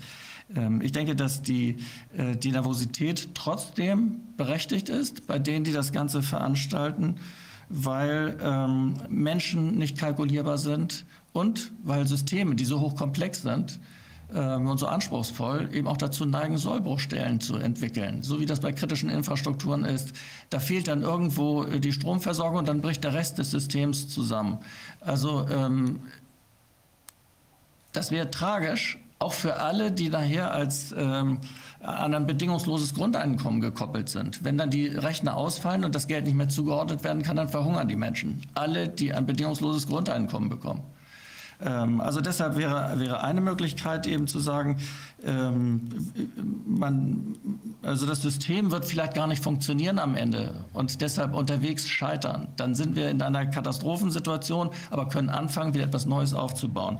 Und die andere Geschichte ist eben, dass man es doch über Nationalstaatlichkeit versucht, das heißt über demokratische Prozesse, über, über Willensbildung an den Mainstream-Medien vorbei, um, um irgendwie in, in Nationalstaaten ähm, äh, irgendwo den Fuß in die Tür zu bekommen und, und von dort aus das zu steuern. Dann kann man natürlich sich abgrenzen Grenzen. Da kann man sofort besteuern und, und das so unmöglich machen, dass, äh, dass die Internetökonomie hier weiter Fuß fasst und, und wird sich abkoppeln. Sind das ein paar mehr Kommentare gewesen gerade? Ich glaube, da muss man aufsetzen. Da muss man aufsetzen an äh, den ersten Punkt, den Sie gemacht haben. Ähm, natürlich ist das in sich widersprüchlich und völlig sinnlos, wenn man davon ausgeht, dass der neue oder die neue Gesellschaft so aussieht, dass hier die Konsumenten künstlich am Leben erhalten werden, damit sie Konsumenten sein können. Das macht keinerlei Sinn. Ich glaube, wenn man sich das ansieht, wird einem auch klar, dass es in Wahrheit um was anderes geht. Nämlich, dass das hier eine Übergangssituation ist, die nur dazu dient, die Leute so lange ruhig zu stellen, bis sie entweder unter Kontrolle sind oder aber reduziert sind. Ich denke, das muss man insbesondere der Bevölkerung klar machen, neben dem Punkt, dass wir mit globalen Strukturen zu kämpfen haben und dass diese globalen Strukturen der eigentliche Gegner der Demokratie sind. Ich, äh, wir hatten das schon mal besprochen, Herr Finanzminister, Aber diese Aufklärung, das ist natürlich das Erste und Wichtigste überhaupt. Und ich glaube, dieser Punkt ist das Erste und Wichtigste überhaupt, dass hier eine Übergangssituation benutzt wird zur Reduzierung der Bevölkerung und endgültigen Kontrolle derer, die übrig bleiben. Und dass wir nur dagegen ankommen können, indem wir erstens aufklären und indem wir zweitens gegen diese globalen Strukturen ankämpfen. Die Frage ist, können wir uns können wir uns gegen diese globalen Strukturen wehren, indem wir uns als Nationalstaat abkoppeln von, äh, vom äh, IWF, äh, von der WHO, von, äh, äh, vom WEF und so weiter und so weiter. Geht das? Also nahrungsmitteltechnisch geht das ganz sicher, denn äh, Deutschland ist ein Agrarland, könnte sich selbst versorgen, was die Nahrung angeht. Aber geht das gesamtwirtschaftlich oder und wäre das, zum, wäre das ein gutes Beispiel, mit dem wir vorangehen könnten, um dem Rest der Welt zu zeigen, dass es funktioniert? Oder ist das äh, nicht mehr möglich? Ist das äh, Chaos schon zu groß? Ja, ich denke, das ist grundsätzlich nicht möglich, also eine Insel der Glückseligen irgendwo in irgendeinem Land auf dieser Welt zu schaffen weil diese ganzen Strukturen sind international gewachsen und die sind international so eng miteinander verflochten. Ich habe ja schon das Beispiel Griechenland angeführt. Man kann Länder heute von den internationalen Finanzströmen abschneiden und die so unter Druck setzen, dass die ihre Maßnahmen sofort wieder zurücknehmen. Aber ich denke, wir leben ja in einer außergewöhnlichen Zeit. Wir leben in einer Zeit des totalen Umbruches und es gibt ja in anderen Ländern auch sehr großen Widerstand. Und wir, so, so wie wir denken, denken ja viele Leute in Frankreich, in Italien und in anderen europäischen Ländern oder auch ganz rund um den Globus. Und ich denke, da muss man auch bestimmte Anstöße geben. Man muss jetzt nicht versuchen, eine Insel der Glückseligen zu bauen und den Leuten äh, zu erzählen, äh, wir, wir schaffen hier ein, ein, einen kleinen Staat, der so ist, wie ihr alle eigentlich leben solltet, sondern man muss einfach einzelne Maßnahmen ergreifen und versuchen, die anderen Leute mitzuziehen. Ich denke, wenn, wenn man nur so eine Maßnahme ergreifen würde, dass man sagen würde, die großen Konzerne müssen die gleichen Steuern zahlen wie die, wie die äh, Handwerker hier. Das wird natürlich dazu führen, dass ein, ein Konzern wie Amazon ganz kurz mal seine Auslieferungsabteilung an, äh, anweist, in Deutschland nichts mehr auszuliefern, solange bis dieser Beschluss zurückgenommen wird. Aber wir leben in, in, in, in, einer Zeit des Umbruches und das kann auch etwas ganz anderes auslösen. Das kann auch auslösen, dass in Frankreich und Italien andere Leute nachziehen und ebenfalls in diese Richtung gehen. Also wir müssen sehen, wir leben nicht mehr in ganz normalen Umständen. Wir müssen nicht mehr so Pläne machen, als wenn wir jetzt über Wahlen zum Beispiel über die nächsten 8, 10, 12 Jahre irgendetwas verändern könnten. Wir leben in einem absoluten, totalen Chaos im Moment und wir müssen uns auf unsere Kraft besinnen und wir müssen uns darauf besinnen, dass sehr viele Leute im Moment mit diesem System in Konflikt geraten und nach Antworten suchen. Und denen müssen wir Antworten bieten und da müssen wir eben auch mit bestimmten richtungsweisenden Entscheidungen einfach vorangehen. Also solche Entscheidungen wären zum Beispiel, dass man sagt, dass man dieses ganze Finanzcasino einfach nicht mehr mitmacht, dass man sagt, dass Derivate, dass man Derivate, also diese Wetten am Finanzmarkt verbietet, würde sofort dazu führen, dass, der, dass der, der internationale Bankenverkehr das SWIFT-System Deutschland umgeht. Aber in einer Situation, wo in Frankreich und in Italien und in Großbritannien auch viele Leute das fordern, kann das auch dazu führen, dass die Leute dann sagen, okay, es ist Zeit, etwas Neues zu machen. Wir müssen einfach mutig sein, wir müssen mutig in die Zukunft gehen, weil wenn wir jetzt so verzagt daran denken, dass wir vielleicht über leichte Mehrheiten, so ganz leichte Zugeständnisse dem Gegner abbringen können, dann sind wir auf jeden Fall auf dem Holzweg. Äh, technische Frage. Äh, ich habe nicht verstanden, wie das funktioniert, dass der, der Aufwand für dieses Zentralbankgeld, äh, dass es noch nicht eingeführt ist, also das, das liegt wohl daran, dass es so, so ein anspruchsvolles und aufwendiges und teures Unterfangen ist auch diese gesamte digitale Überwachungsinfrastruktur. Und wenn man jetzt jedem in Afrika noch ein Handy in die Hand drücken will, verschlingt ja Geld. Das heißt, ähm, diese Leute, die, die dies betreiben, sind darauf angewiesen, sozusagen alles auszuplündern. Aber die, meine Frage ist eher die, wie lange funktioniert das, dass man mit diesem hypothetischen, nachgedruckten Geld diese ganzen Werte erzeugt und es schafft, die, eine solche komplette Überwachungsinfrastruktur äh, einschließlich der, der, digitalen Identitäten oder zu realisieren, wenn das von einer Realwirtschaft gar nicht äh, produziert wird. Ja, das ist ja das, die besondere Situation, in der wir leben. Wir leben mit dem größten Geldexperiment aller Zeiten. So etwas hat es in der Geschichte noch nie gegeben. Man hat noch nie die Finanzmärkte so angekurbelt, man hat noch nie so viel Geld ins System geschwemmt und kein Mensch kann genau sagen, wann der ganz große Knall kommt. Kein Mensch kann sagen, mit welcher Geschwindigkeit sich das Geld jetzt weiter entwertet. Aber dass es sich entwertet und dass die soziale Ungleichheit äh, in der Welt immer weiter zunimmt, Das ist eine ganz klare Sache. Aber äh, es gibt ein paar Beispiele, die in die Richtung deuten, dass, dass äh, die, die, Elite so etwas sehr relativ lange aushalten kann. Also nehmen Sie das Beispiel Uber, der, der, die, die, die Plattform, äh, die im Moment das äh, weltweite Taxigewerbe äh, zerstört. Uber arbeitet seit Jahren mit riesigen Verlusten. Das Einzige, worauf die abzielen, ist, den Weltmarkt irgendwann zu erobern, um dann weltweit die Preise vorzugeben. Und Uber hat hinter sich ganz große Geldgeber, wie zum Beispiel den saudi-arabischen Staatsfonds. Die können Verluste über sehr lange Zeit hinnehmen. Und was das digitale Zentralbankgeld und Afrika zum Beispiel angeht, also jedem Afrikaner, der noch kein Geldkonto hat, ein Handy zu schenken, das ist für die ein Klacks, das ist überhaupt gar kein Problem. Dann nimmt man eben mal ein paar Verluste hin, aber man hat diese Leute ja dann für den Rest ihres Lebens eingefangen. Und so denken diese Leute im Moment. Es wird in, im Moment nur noch in Kategorien von weltweiten Monopolen gedacht. Wir müssen doch aber sehen, wir müssen doch aber sehen, Sie haben es jetzt ein paar Mal betont, das ist ein noch nie dagewesener äh, äh, Bereich eines totalen Umbruchs. Und Sie haben betont, dass auch die andere Seite, also die hierfür Verantwortlichen, die Drahtzieher der ganzen Geschichte, Angst haben. Das heißt, die totale Kontrolle ist eben gerade noch nicht da, sondern in genau dieser Umbruchsphase ist es unsere einzige Chance, uns erstens aufzuklären und uns, uns unsere Mitmenschen aufzuklären und zweitens an einzelnen Stellen zu zeigen, dass wir uns wehren. Das ist aber ja letzten Endes, wenn Sie sagen, äh, Amazon wird genauso besteuert wie jeder andere, wenn Sie sagen, wir koppeln uns ab von SWIFT oder äh, wir, äh, schließen, wir geben keine Konzessionen mehr für Uber, die dürfen hier nicht mehr fahren. Das würde ja effektiv ein Abkoppeln sein. Ähm, das würde dann wiederum darauf hinauslaufen, dass man erstens in seinem eigenen Stall, in Anführungsstrichen, wir hier im Nationalstaat Deutschland, schon mal mit gutem Beispiel vorangehen, in der Hoffnung darauf, dass die, von denen wir ja wissen, dass sie genauso denken wie wir, in Italien, in Frankreich, vielleicht sogar in den USA mitmachen. Das heißt, in dieser Zeit des Chaos liegt unsere Chance. Unsere Chance besteht darin, über all diese Zusammenhänge schonungslos aufzuklären und zweitens dafür zu sorgen, dass wir, die wir so denken, wie wir denken, uns miteinander vernetzen und möglichst genauso im Gleichschritt uns wehren, wie das die andere Seite bisher getan hat. Darauf läuft es doch hinaus, oder? Das würde ich zu 100 Prozent unterstreichen. Und das Absurde an der Situation ist, dass wir eigentlich das verwirklichen, was der Gründer des WEF, nämlich Klaus Schwab, ein Window of Opportunity genannt hat. Also er meint, dass die, die, die Corona-Krise ein Fenster der Möglichkeit eröffnet, um eine neue Welt zu gestalten. Und ich denke, dass es tatsächlich wirklich der Fall ist. Nur ich glaube, dass diese neue Welt etwas anders aussehen wird, als Herr Schwab sich das vorstellt. Das gefällt mir sehr gut, Herr Finanzminister.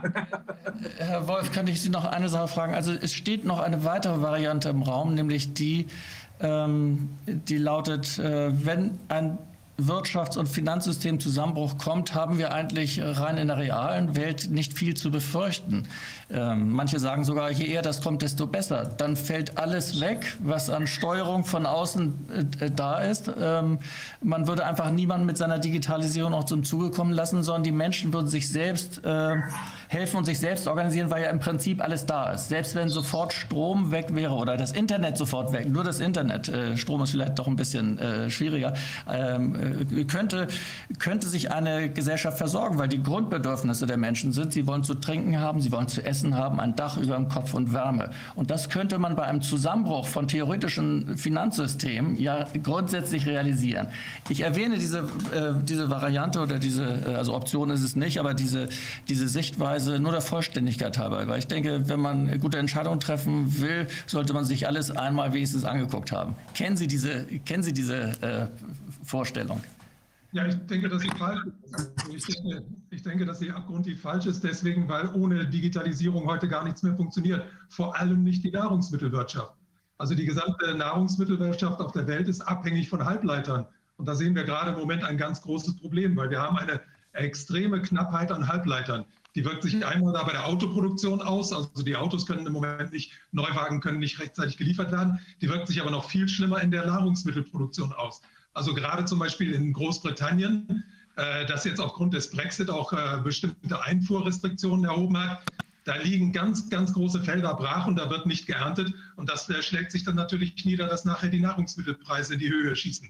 Wir haben ja schon Nahrungsmittelknappheiten. Also am extremsten hat es jetzt Südafrika erwischt. Und all das hat zu tun damit, dass die Digitalisierung schon so weit vorangeschritten ist, dass man heute bestimmte Arbeitsprozesse ohne diese ganzen Halbleiter überhaupt nicht mehr leisten kann. Ich finde die Vorstellung einfach befremdlich, dass, dass der Weg nur in die Richtung geht, immer mehr Digitalisierung. Sehen Sie überhaupt gar keine Perspektive dafür, äh, das wieder irgendwie einzudämmen? Ich weiß jetzt nicht, seit wann das so ist, dass auch die gesamte Nahrungsmittelversorgung von Digitalisierung abhängig ist. Aber vielleicht äh, war es das vor zehn oder vor acht oder vor fünf Jahren noch nicht. Ähm, dann wird man, wenn man eine Katastrophe hat, äh, eventuell doch erwägen müssen, auch in, in solche Zustände von vor fünf oder sieben oder acht oder zehn Jahren zurückzugehen. Also ja, wenn, man, wenn man weiß, dass der Weg in die Digitalisierung so gut wie sicher der Weg in die Abhängigkeit, in die, in die äh, Unfreiheit und in Diktatur und Totalitarismus ist. Na, das ist, das ist grundsätzlich auch nicht ganz richtig, weil äh, die Frage ist immer, in wessen Interesse wird digitalisiert? Also die Digitalisierung kann ja auch Vorteile haben. Ich meine, die hat ja auch die Vorteile, dass die Menschen heute viel einfacher miteinander kommunizieren können. Der große Nachteil ist, dass das alles dem Kommerz unterworfen ist dass also die, diejenigen, die äh, an den Hebeln der Macht sind, diese ganze Digitalisierung zu ihren Gunsten nutzen. Aber das ist ja unsere Aufgabe jetzt, genau das umzukehren und die Digitalisierung zugunsten der großen Mehrheit der Menschen zu nutzen. Ich denke, dass die Digitalisierung ist ja nichts anderes als ein technischer Fortschritt, so wie die erste industrielle Revolution ja auch ein riesentechnischer Fortschritt gewesen ist, aber einigen Leuten natürlich ungeheure Nachteile gebracht hat. Also viele Kinder mussten dann plötzlich in den Bergwerken arbeiten und so. Die Bedingungen für die Menschen waren bestimmt nach der ersten Revolution äh, für die Leute, die da im Arbeitsprozess drin waren, nicht besser als vorher. Aber insgesamt hat diese erste industrielle, äh, industrielle Revolution uns ja dazu gebracht, auf einem höheren Level anschließend weiterzuleben. Das Problem, was auch geschichtlich schon zurückgeht, ist, dass all diese Prozesse ja immer von einer kleinen Elite geleitet wurden und dieser kleinen Elite genützt haben. Was unsere Aufgabe ist, ist das Ganze auf eine vernünftige Basis zu stellen und diese ganzen Fortschritte zugunsten der Mehrheit der Menschen zu nutzen. Gut, ein Teilbereich, ein, ein Teilbereich, äh, also ich kann den, ich kann den RKI-Chef gut verstehen, äh, weil instinktiv wehrt man sich gegen das, was man äh, erwarten muss, dass es einem am Ende schadet. Ähm, ich könnte mir vorstellen, dass man einen Teilbereich aus dieser Digitalisierung ohnehin herausnehmen muss. Denn diese Digitalisierung oder Assimilation, die ja insgesamt angestrebt wird, die Gleichmachung von allem, die, äh, das Ausradieren von Kulturen zugunsten einer einheitlichen, in gleicher Weise mit einer One-Size-Fits-All-Maschine äh, bedienen zu können es gibt ja Ausnahmen. Das Handwerk zum Beispiel. Das Handwerk kann nicht digitalisiert werden. Ich glaube, wir müssen, um ein Gleichgewicht zu schaffen, bestimmte Bereiche stärken, bestimmte nicht digitalisierte Bereiche stärken. Und zwar nicht nur, um gegen die insgesamt drohende Digitalisierung anzukämpfen, sondern auch um auf die Individualisierung und menschliche Fähigkeiten, die eben nicht von irgendeiner Maschine übernommen werden, hinzuweisen, um zu zeigen, dass wir hier noch sozusagen mit beiden Beinen in diesen Bereichen, mit beiden Beinen auf der Erde stehen. Aber man wird sich im Ergebnis, das befürchte ich auch, äh, weil jedes Mal, wenn es technische Möglichkeiten gibt, werden die auch genutzt. Man wird sich im Ergebnis nicht davor drücken können, dafür zu sorgen, dass diese Digitalisierung für die Menschen, also für uns, benutzt wird und nicht für die Psychopathen, um es mal ganz platt zu sagen, nach meiner Einschätzung, die das jetzt gerade versuchen, zu ihrem eigenen Vorteil zu benutzen. Denke vor allem ganz genau, man kann das weltweit, weltweit sich mal betrachten. Also die Digitalisierung hat ja nicht dazu geführt, dass der Analphabetismus in der Welt zurückgegangen ist. Es wäre ja ein leichtes gewesen, jedes Kind auf der Welt über die Digitalisierung das, dem Kind das Alphabet beizubringen. Es wäre ein leichtes gewesen, in, in, in den äh, rückständigsten Staaten in Afrika, in Asien und in Südamerika Schulen einzurichten über die Digitalisierung. Alles das ist ja nicht gemacht worden. Stattdessen ist die Digitalisierung benutzt worden, zum Beispiel um das Finanzsystem explodieren zu lassen. Also da ist unsere Aufgabe eben genau hinzugucken, wo bringt die Digitalisierung den Menschen was und wo schadet sie den Menschen es gibt keine Technik, die, die nur Gutes hat und es gibt keine Technik, die nur Schlechtes hat. Das wissen wir seit Einstein und seit, äh, seit den, den Erfindern der oder den, den Entdeckern der Nuklearenergie, die auch entsetzt waren darüber, wie ihre Erfindungen dann missbraucht wurden. Also es ist unsere Aufgabe dann eben, das auf eine gesunde Basis zu stellen und das da einzusetzen, wo es den Menschen nützt und nicht dort, wo es ihnen schadet. Mhm ein Beispiel nochmal äh, mit den Kindern und Jugendlichen und ähm, zusammen mit Schule. Äh, da sehe ich das als äh, also eine geradezu Degeneration der, der, der Fähigkeiten äh, von Kindern und Jugendlichen, dass sie jetzt alle mit diesem Gerät vor der Nase rumlaufen. Also das scheint mir schon schwierig. Aber ich sehe noch mal eine Perspektive, vielleicht dann doch in diesem bedingungslosen Grundeinkommen.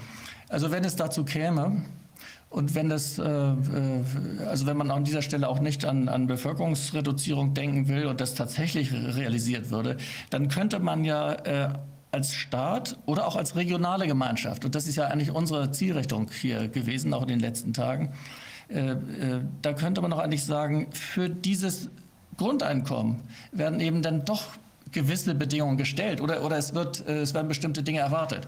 Ähm, man muss sich das vorstellen, die Leute sitzen ja ansonsten nur zu Hause und haben den Beruf, Konsument zu sein. Man kann sie doch aktiv einbinden vielleicht. In das, was wir an, an regionaler Entwicklung und an äh, zwischenmenschlicher äh, Entwicklung und Wachstum und an äh, Empathieentwicklung und, und an äh, auch lokaler vielleicht ähm, Ökonomie äh, verstehen. Ich glaube, ich glaube, da bin ich völlig missverstanden worden. Also ich bin ja nicht dafür, dass dieses digitale, äh, dass dieses universelle Grundeinkommen den Leuten gegeben wird, damit sie dann zu Hause sitzen. Also es gibt auf der Welt so unendlich viel zu tun. Wir müssen nur sehen, wie viele Kinder das Alphabet lernen müssten, wie viele Krankenhäuser in der Welt gebaut werden müssten, wie viele Altenheime gebaut werden müssten, wie viele Dinge auf der Welt also unerledigt da liegen, wie viele Leute heute noch hungern und, und lernen müssten, also sich, sich irgendwie selbst zu versorgen. Also es gibt unendlich viele Aufgaben. Nur diese Aufgaben werden im Moment nicht bezahlt, deswegen, weil sie niemandem äh, Gewinn einbringen. Und das ist eben unsere Aufgabe, das alles dann zu ändern. Aber Sie hatten gesagt, das digitale Grundeinkommen wird verkauft als humanitäre Geste. In. Wahrheit ist es aber keine humanitäre Geste, sondern hat ausschließlich eine Kontrollfunktion. Der Widerspruch, den der RKI-Chef gerade angesprochen hat, den will ich nochmal aufgreifen. Also wenn ich mir Menschen per, Digit per, per digitalem Einkommen äh, als Konsumenten halte, dann ist das per se sinnlos. Ich kann nicht jemandem 1000 Euro geben, damit er mir diese 1000 Euro hinterher zurückgibt, weil ich ihm dafür irgendein mehr oder weniger sinnloses äh, einen mehr oder weniger sinnlosen Gegenstand gebe. Das muss man sich klar machen. Welche Rolle spielt dieses digitale Grundeinkommen? Keine humanitäre, sondern es ist doch, das ist mein jedenfalls, äh, meine Einschätzung, das dient dazu, die Leute so lange ruhig zu stellen, bis der Erfolg dieser Transformation hin zu einer digitalen Gesellschaft eingetreten ist. Und der Erfolg kann nur darin bestehen, dass man die, die man eine ganze Weile sozusagen neu, auf neutral stellt, ich gebe Ihnen hier 1000 Euro, damit Sie mir die 1000 wiedergeben, äh, damit äh, der, der Erfolg kann nur darin bestehen, diese Gruppe von Menschen entweder dauerhaft zu reduzieren oder aber dauerhaft unter Kontrolle zu bekommen, ohne dass es noch darauf ankommt, dass die irgendwas mit diesem digitalen Grundeinkommen bei mir abkaufen, sondern so, dass es nur noch darauf ankommt, dass sie genau das tun, wofür ich sie jetzt gerade brauche. Und dann kommt noch dazu, dass die Qualifizierten, die nicht auf dieses äh, Grundeinkommen angewiesen sind, natürlich unter einen erheblichen Konkurrenzdruck kommen. Das heißt, sie sind jederzeit ersetzbar durch jemandem aus dem äh, unglaublich großen Heer der, äh, der subventionierten Menschen, die einfach dieses Grundeinkommen bekommen. Das äh, führt zu, voraussichtlich doch zu einer weiteren Arbeitsverdichtung und zu äh, eben auch einer schlechteren Lebensqualität, selbst bei denen, die qualifiziert sind und die für das System äh, tatsächlich gebraucht werden.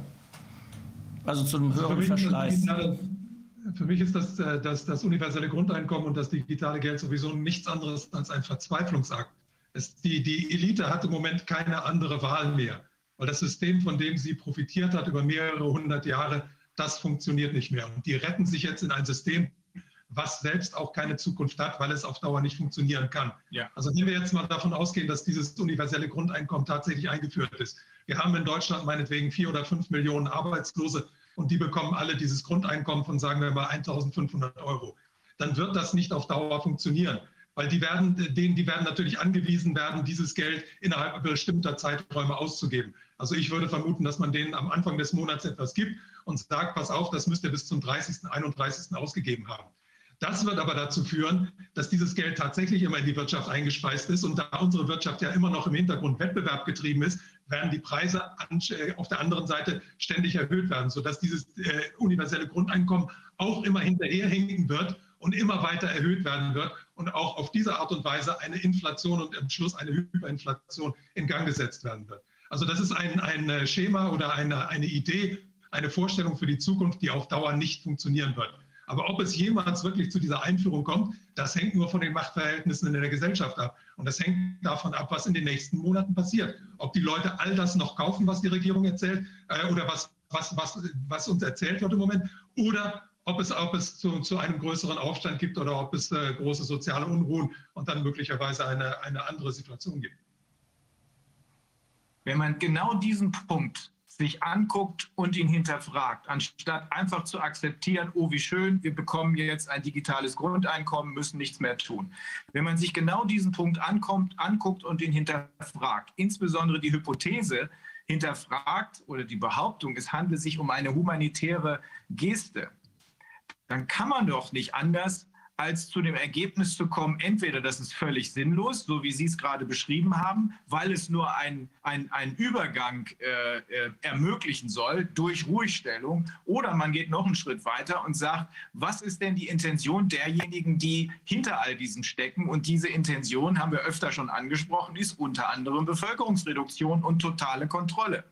Das würde dann tatsächlich bedeuten, das dient nur der Beruhigung der Bevölkerung, der Herde in Anführungsstrichen, so lange bis das Ziel der Hintermänner erreicht ist. Und da muss man sich in der Tat fragen, ich glaube, die sind ins Trudeln gekommen. Ich glaube nicht, dass das noch alles kontrolliert ist, was hier jetzt gerade passiert, weil zu schnell zu viel an Informationen auch und gerade uns und denjenigen, die so denken wie wir, zur Verfügung gestellt ist.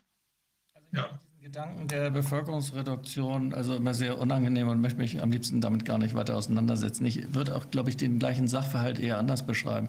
Äh, wir haben ja durch diese äh, Dysfunktionalitäten, die in den meisten Gesellschaften aufgebaut wurden, also in Deutschland ist ja klar zu sehen, äh, so Züge von Deindustrialisierung und Verschlechterung der Qualifikation der Kinder und so weiter.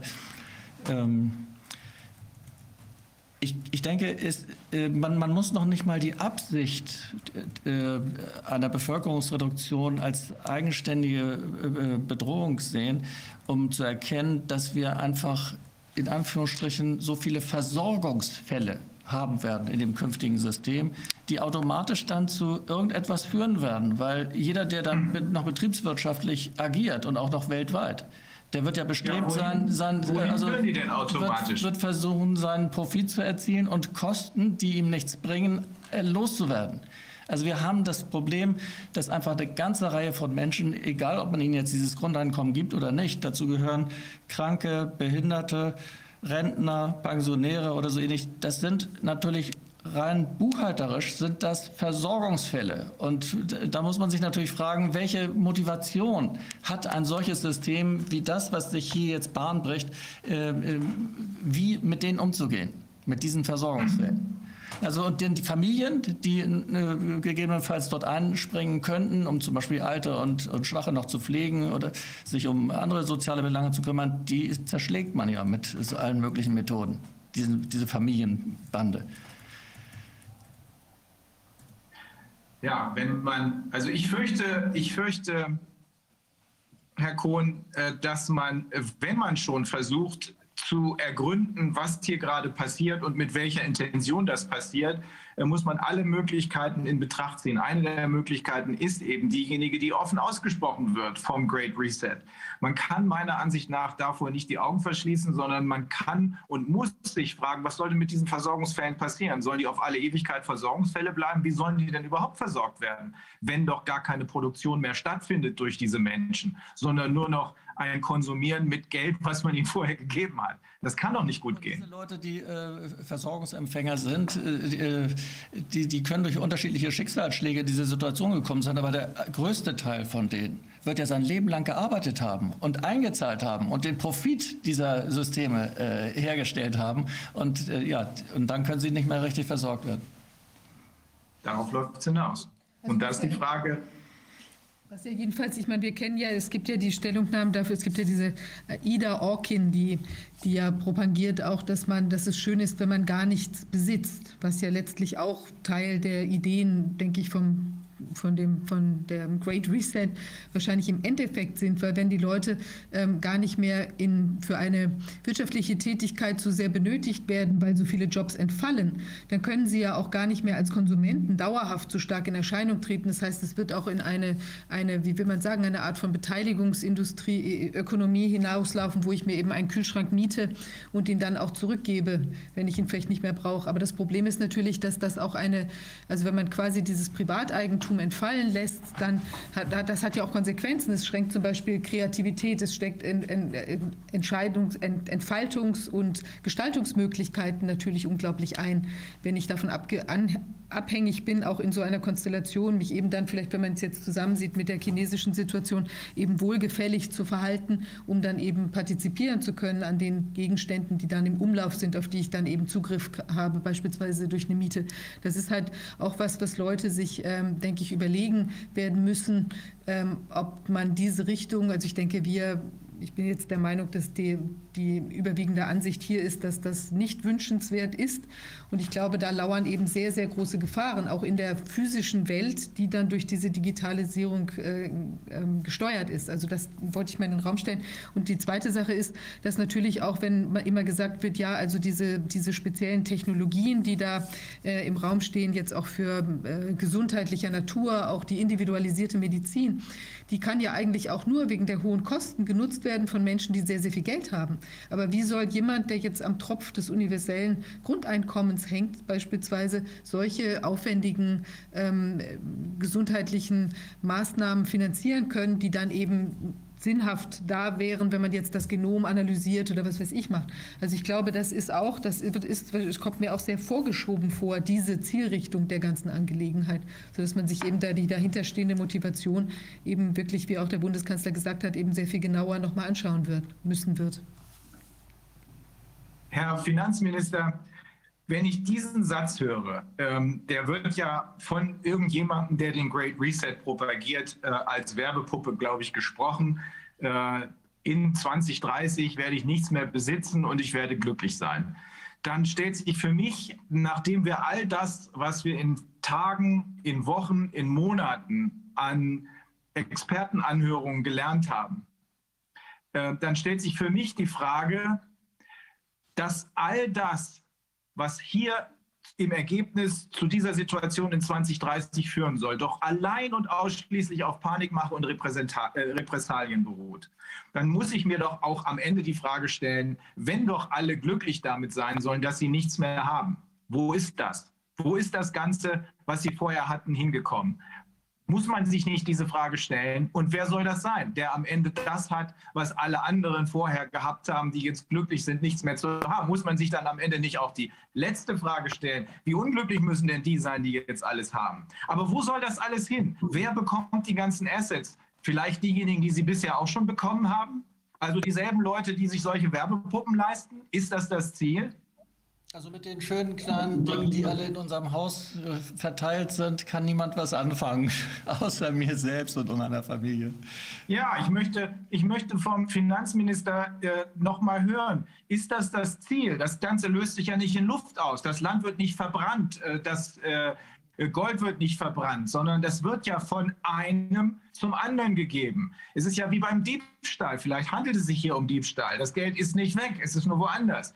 Ist das so, dass das das Ziel des Great Reset ist, dieser kleinen globalen Elite alles zu geben und dann eine Herde von ja, Versorgungsfällen äh, zu haben, die möglicherweise nur noch dazu dient, die Grundbedürfnisse dieser kleinen Elite, die alles hat, zu bedienen? Ist das das Ziel?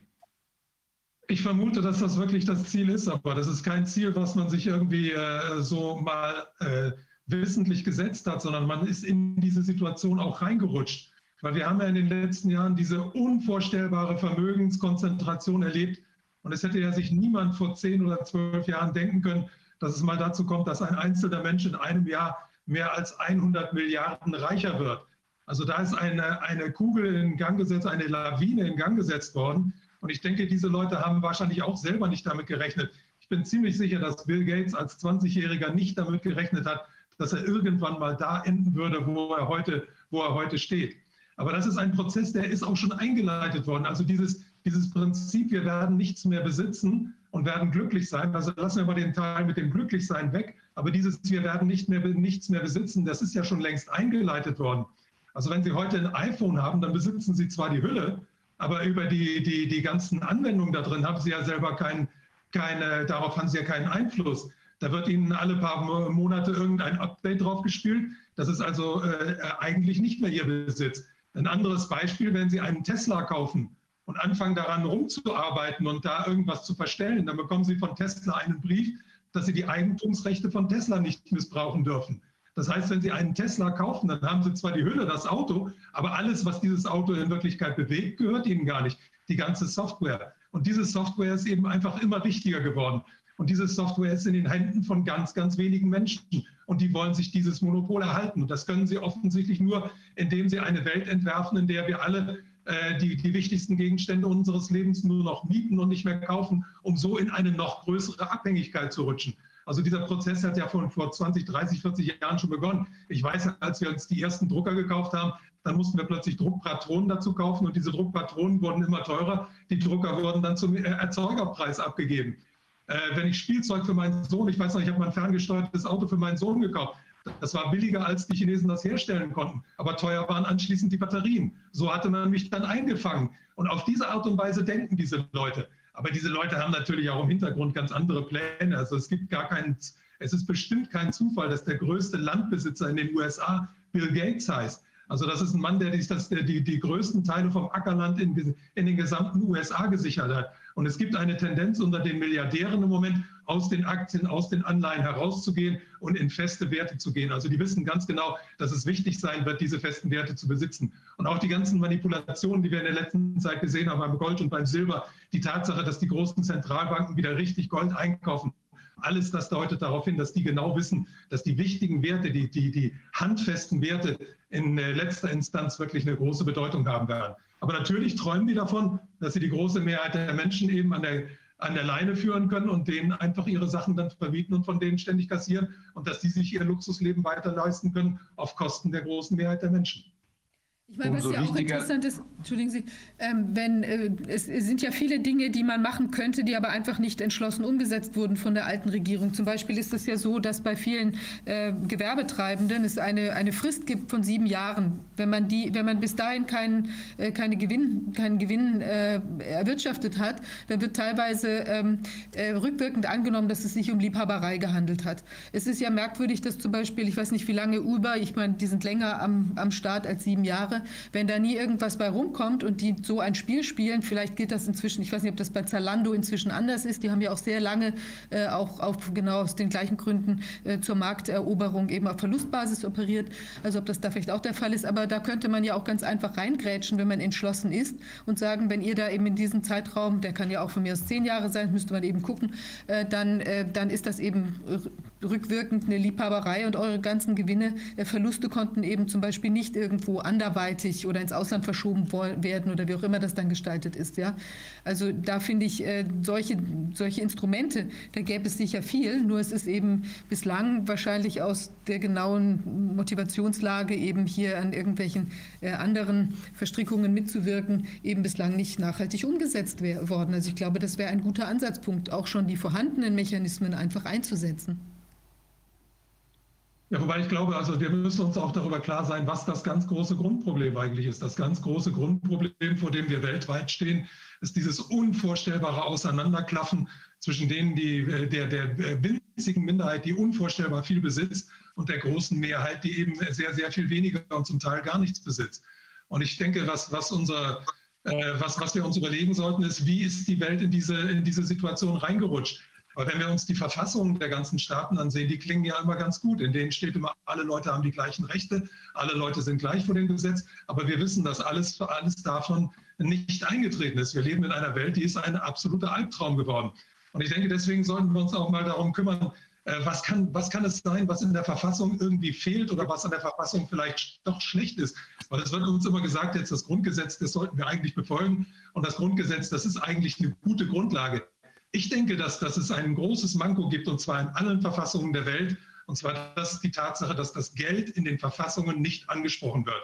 Und es ist, wie wir von den alten griechischen Philosophen wissen wir ja schon, dass die große soziale Ungleichheit das große Grundproblem der Menschheit ist. Und solange man das Geld aus den Verfassungen rauslässt und vor allen Dingen das Wichtigste, nämlich die Geldschöpfung, solange man die aus den Verfassungen rauslässt, öffnet man immer Tür und Tor für eine riesige soziale Ungleichheit. Und da müsste man meiner Meinung nach anknüpfen. Und deswegen denke ich, dass ein ganz wichtiges Projekt unserer Regierung sein sollte, dass wir uns überlegen, wie man eine, eine Verfassung schafft und die Mehrheit der Menschen dafür gewinnt, in der das Geld und die Geldschöpfung auch verankert sind.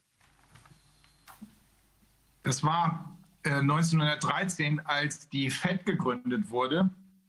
Ähm, die FED ist, das äh, haben Sie, glaube ich, auch schon mal angemerkt, eine rein private äh, Erfindung von Privatbankern gegründet worden. Die, das Gros der Bevölkerung in den USA und der Weltbevölkerung glaubt, es handelt sich um eine, Institut, ein, ein, eine Institution der Regierung, eine unter der Kontrolle, demokratischen Kontrolle äh, stehende Institution. Ist es nicht, ist eine rein private Organisation. Und im Anschluss daran ist immer wieder beklagt worden, dass wenn man Menschen fragt, wo kommt eigentlich das Geld her, die das alle nicht wissen. Das bedeutet, entweder müssen wir uns von diesem Geldsystem verabschieden und was Neues erfinden, oder aber man muss die Menschen im Detail darüber aufklären, was Geld überhaupt bedeutet. Dass das, was wir jetzt im Moment als Geld sehen, eine Schöpfung aus dem absoluten Nichts ist.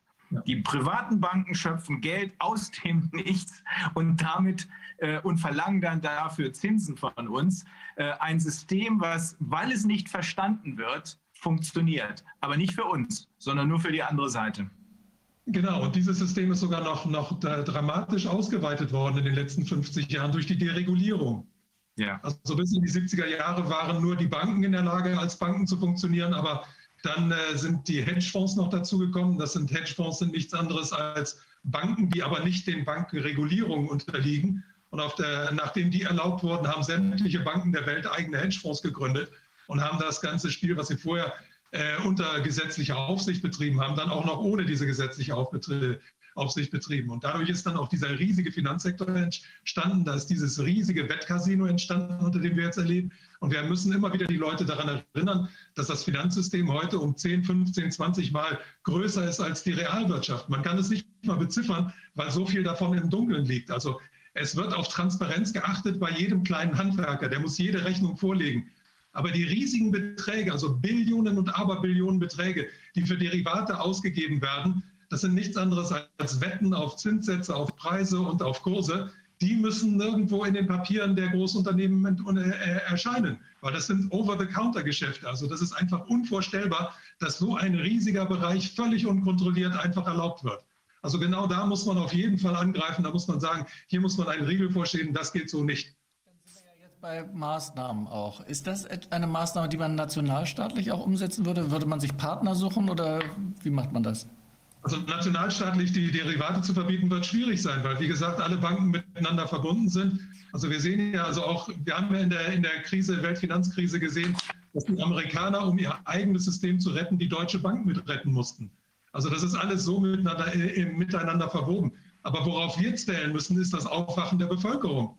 Wir erleben im Moment einen riesigen Umbruch. Wir erleben, dass viele Leute wach werden, dass viele Leute das gesamte System hinterfragen.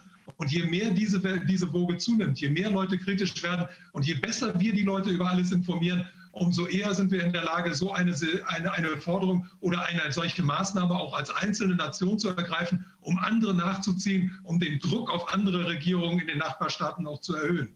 Also es ist eine schwierige Situation, das ist ganz, un, äh, un, un, ganz zweifellos so. Okay, also das aber ähm, ein bisschen mehr als, äh, als ähm, die Bevölkerung aufzuwecken, müsste man, glaube ich, schon auch haben. Und äh, also wenn man das nicht nationalstaatlich hinkriegt, dann vielleicht eben in Kooperation mit anderen. Also äh, in Europa wäre natürlich auch schon mal eine, eine etwas interessantere Größe, aber Europa ist ja wieder aus anderen Gründen völlig abgekoppelt. Aber ich finde das. Aber die Regierungen, die in Europa im Moment an der Macht sind, die sind, das sind nichts anderes als Marionetten. Also mit einer Regierung, ja von einem Herrn Macron, der vom, vom IWF, e vom BEF ausgebildet wurde, oder von einem Sebastian Kurz. Mit solchen Regierungen werden sie solche Maßnahmen auf keinen Fall durchsetzen können. Ja. Nein, aber genau wie Sie angesprochen haben, Herr Finanzminister, vorher eben mit einer sich äh, mit einer aufwachenden und sich aktivierenden europäischen Bevölkerung könnten solche Ganz Dinge genau. eben an anderer Stelle auch sich vollziehen. Und ich hatte das auch in ein, an einem der Tage auch schon gesagt. Ein, wir können auch einen positiven Brain Drain in unsere Richtung äh, gestalten, indem eben Menschen auch zu uns kommen, weil sie genau in einem solch andersartig gestalteten System leben wollen. Wir können eine Vorreiterrolle einnehmen in Deutschland, wenn wir uns hier eben entsprechend aktivieren. Ja, ich denke, ich denke, darauf wird es hinauslaufen. Also es kann, die Aufklärung muss natürlich bei uns zu Hause beginnen. Da sind die Menschen, die wir unmittelbar ansprechen können. Aber wir sind ja jetzt schon international vernetzt. Ich meine damit nicht die Regierungen, die in der Tat auch aus meiner Sicht reine Marionetten sind und keinerlei Rolle mehr spielen, sondern ich meine damit die Menschen auf der anderen auf, im Widerstand, äh, so will ich es mal formulieren, die so unterwegs sind und so denken wie wir. Wenn wir die miteinander vernetzen und da für einen Informationsaustausch auf dieser internationalen Ebene sorgen, dann wird es dazu führen, dass dann auch koordiniert ein Abkoppeln von diesen Strukturen möglich ist. Aber dass wir es nicht alleine können, das ist, ist klar. Äh, nur wir können eben sehen, dass wir vielleicht die Ersten sind oder einer der Ersten sind, der dann mit gutem Beispiel vorangeht. Der zum Beispiel sagt, so, hier ist nichts mehr mit Amazon ohne Steuern, ihr verdient hier Geld, also zahlt ihr auch hier Steuern. Und wenn die dann glauben, sie könnten sich auf die anderen Länder zurückziehen, dann müssten die anderen Länder mit Hilfe derjenigen, mit denen wir jetzt sprechen, mit denen wir jetzt vernetzt sind, dafür sorgen, dass sie sich auch da nicht mehr zurückziehen können, sodass es am Ende kein Rückzugsgebiet mehr für diese Strukturen gibt. Genau. Hm. So sehe ich das auch, genau so, ja. Gut. Ähm, eine Anmerkung. Wir haben ja darüber gesprochen, dass es ähm, wirklich sein soll, dass wir uns glücklich fühlen im Nichts haben.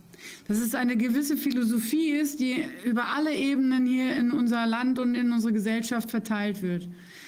Die Menschen möchten aber nicht nichts haben. Das Volk möchte gerne was haben, was besitzen, die Kreativität und die, den Anreiz, äh, etwas zu schaffen und zu verwerten, nutzen. Ich denke, das ist ein, ein philosophischer Anker, den wir sozusagen reingeben können. Und wir können ja sehen, was passiert, wenn durch Digitalisierung und Welt, also Globalisierung, Menschen nichts mehr haben. Wir sehen es in Afrika und wie, wie unser Finanzminister ganz gut dargestellt hat, durch diese Gelder, die jetzt verteilt werden, ähm, hat Afrika noch mehr nichts. Und wir haben Millionen verhungernde Menschen in Afrika, explizit natürlich Kinder, die an, an der untersten Schwelle der Gesellschaft in der Welt sehen sitzen. Und ähm, um das vielleicht nochmal plastisch darzustellen, was da eigentlich passiert, könnten wir vielleicht einfach zeigen, ob die Menschen in Deutschland, in Europa und auf der Welt diesen Prozess so weitermachen wollen und mitmachen. Und dass wir sehenden Auges mal zeigen, was da eigentlich passiert. Ich glaube, das wird nämlich viel zu wenig ähm, kommuniziert, dass dass das gerade passiert. Vor unseren Augen, durch diese Geschichte mit der Corona-Krise, durch diese ähm, äh, Digitalisierung und Monopolisierung ähm, kriegen wir nicht mehr mit. Und durch diese Machtübernahme der Medien wird keine Aufklärung ähm, erwirkt, indem wir wissen, was in Afrika passiert. Und ich denke, wichtig wäre, dass wir nochmal auf die Regionalisierung der ganzen Arbeitskräfte und des, den Zusammenschluss regional und lokal aufmerksam machen, um diesen Entwicklungsverlauf entgegenzugehen. Noch mehr nichts ist noch weniger. Und das ist tatsächlich so, dass in Afrika offenbar die Menschen insbesondere leiden. Sie haben es eben, Herr Finanzminister, auch so beschrieben, dass äh, ausgerechnet in Südafrika äh, die Menschen wahrscheinlich unter einer gezielt, so ist es jedenfalls meine Einschätzung, unter, unter einer gezielt herbeigeführten äh, Nahrungsmittelknappheit leiden. In der Tat kriegt man das hier in Europa nicht mit, aber genau das ist ja das, äh, und zwar wegen der Mainstream-Medien, wegen der gleichgeschalteten Mainstream-Medien. Aber genau das ist ja jetzt unsere Aufgabe, dafür zu sorgen, dass auf internationaler Ebene die Aufklärung so schnell wie möglich über all das, was wir hier besprochen haben, die Aufklärung so schnell wie möglich vonstatten geht, damit man dann international vernetzt die Maßnahmen ergreifen kann, die uns dazu dabei helfen, uns von den Teilen der Digitalisierung und von den Teilen der äh, äh, globalen Strukturen abzukoppeln, die uns ausschließlich schaden. Das sind weite Teile. Die Digitalisierung nicht, aber weite Teile der globalen Strukturen, die uns im Moment dominieren, die müssen abgesprengt werden, geht aber nur, wie wir jetzt festgestellt haben, im internationalen Konzert. Ja. Ganz genau, ja. Ich denke, unser Prinzip sollte sein, wir müssen uns an den Spruch von Mark Twain erinnern. Nicht das, was die Menschen nicht wissen, bringt sie in Schwierigkeiten, sondern was sie fälschlicherweise zu wissen glauben. Und viele Leute gehen davon aus, dass das System, unter dem wir leben, demokratisch ist und dass wir in Strukturen leben, die ihnen nützen. Aber das, die sehen im Moment, dass das nicht der Fall ist. Und deswegen müssen wir einfach da sein und denen zeigen, wo es wirklich lang geht ja. und was die wirklichen Hintergründe dessen sind, was im Moment passiert.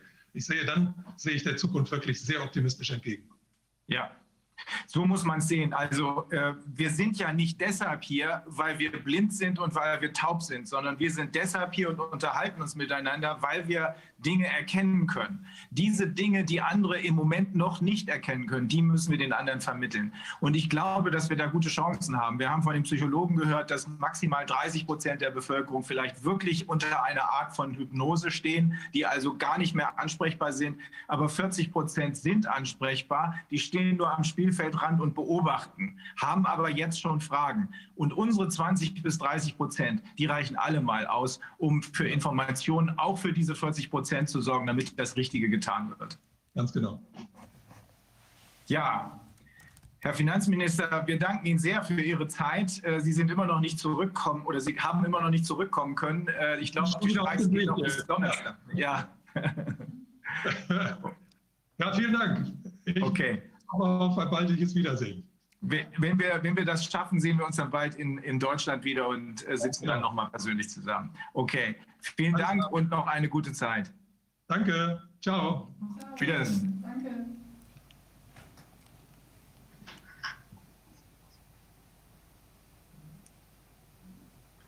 So, wollen wir vielleicht tatsächlich jetzt noch ein äh, Resümee ziehen oder wollen wir äh, die, das Planspiel auflösen und äh, uns darauf verständigen, dass wir die Zuschauer fragen, wo die Reise hingehen soll, nach allem, was wir jetzt besprochen haben? Also wir haben bereits ein paar äh, Umfragen gestellt. Wir können die auch gleich mal äh, veröffentlichen, sind jetzt so ein bisschen zu Themen, die auch angesprochen wurden. Ich denke, dass ähm, es sinnvoll wäre, sich nochmal äh, für die Sachen, die wir in den letzten Tagen besprochen haben, ähm, nochmal ein bisschen die Maßnahmen, die daraus jetzt folgen können sollen, anzuschauen. Und wir hatten ja beispielsweise auch äh, über Informationskampagnen gesprochen, die wir jetzt als Regierung quasi die von einer Regierung zu fahren wären. Und da geht es natürlich insbesondere auch um eine Aufklärungskampagne in Bezug auf die Impfung. Wir haben da ein, eine ähm, Ausarbeitung, die der Gesundheitsminister schon mal als äh, quasi Entwurf geliefert hat. Die können wir uns gleich anschauen. Hier gibt es jetzt ein paar äh, Umfrageergebnisse. Das soll das Bargeld erhalten bleiben? 98 Prozent äh, sind der Meinung ja.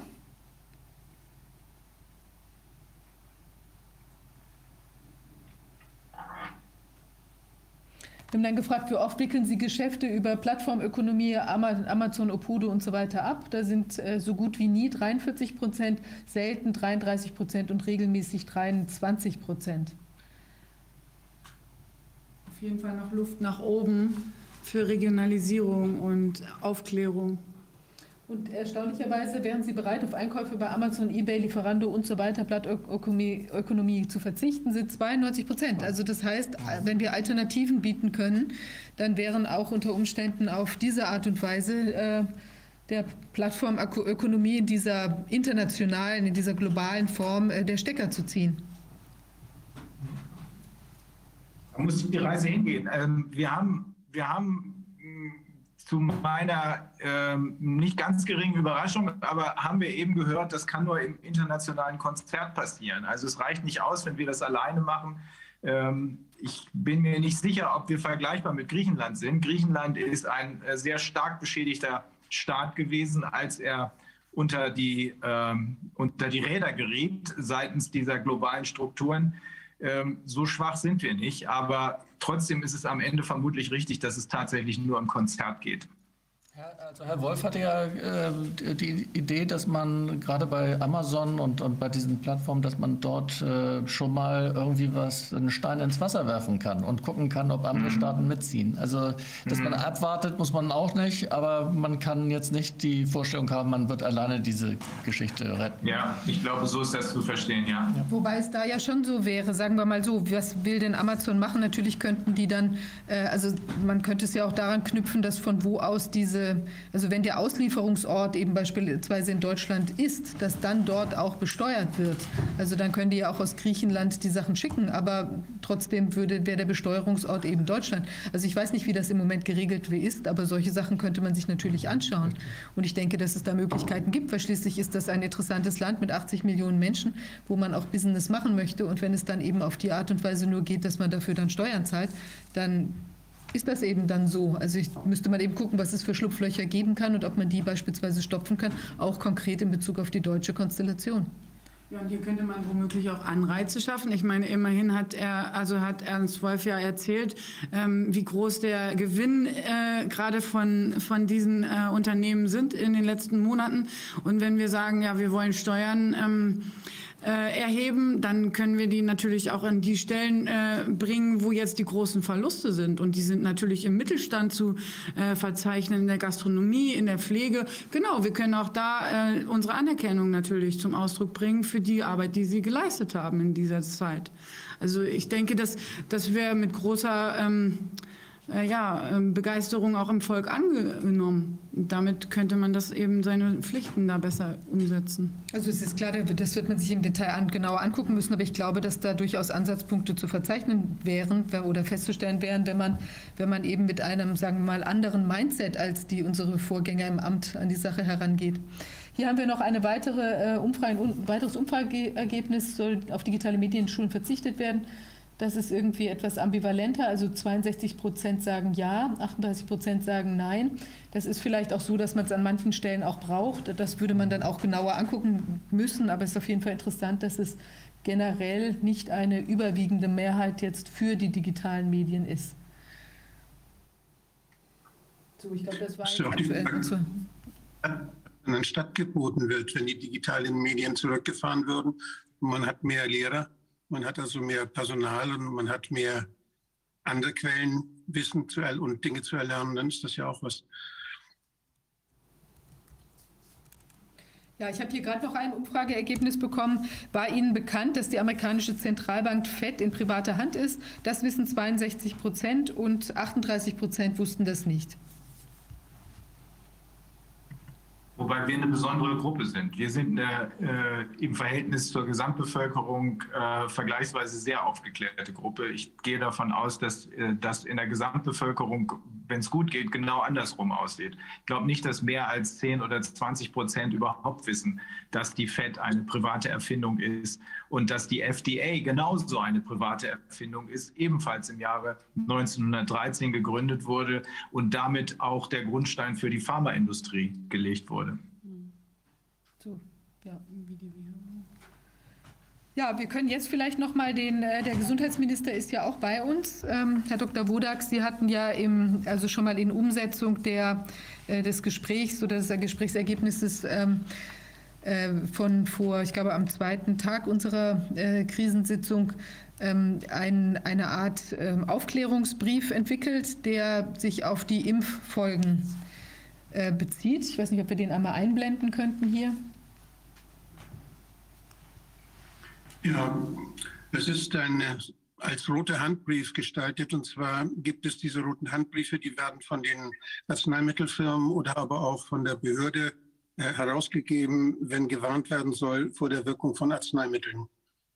Und dieser rote Handbrief, äh, den ich entworfen habe, der äh, gibt eigentlich grundsätzliche Informationen über alle die äh, gentechnischen Arzneimittel äh, mit mRNA oder Vektortechnologien der vier Firmen, die bei uns in äh, Deutschland benutzt werden, zur angeblichen Prävention von SARS-CoV-2-Infektionen. Und ähm, der beschreibt erstmal die, die Gemeinsamkeiten dieser vier und äh, sagt dann, was dabei passiert, wenn die gespritzt werden und gibt dann anschließend eine Nutzenbewertung. Eine Nutzenbewertung, die darin dann, dann, die dann zusammengefasst wird, eben, dass dieser Nutzen minimal ist und dass es äh, einen für die öffentliche Gesundheit wesentlichen Schutzeffekt eigentlich nicht gibt bei diesen, äh, bei diesen Arzneimitteln. Dann wird eine Risikobewertung gemacht, wo all die Risiken, die ja immer deutlicher werden und die immer häufiger hervortreten und auch sich inzwischen leider sehr schmerzhaft und, und tödlich bemerkbar machen, äh, zusammengefasst werden und auch so erklärt werden, dass man sie verstehen kann. Die, äh, insgesamt ist der, ist der Nutzen, der Risiko, die Nutzen-Risikoabwägung extrem negativ.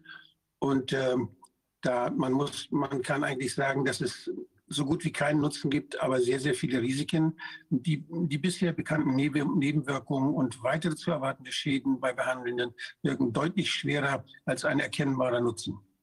Wobei man sich, ich habe das extra erläutert, auch nochmal in diesem Papier, dass dieser angebliche Nutzen von 95 Prozent oder 60 Prozent, je nach Präparat, der ist ja ist ein Täuschungsmanöver, sondern was wirklich, was wirklich äh, wichtig ist, das ist, wie viele Menschen muss ich in dieser, diesem äh, Arzneimittel aussetzen, damit ein einziger Fall äh, verhindert werden kann.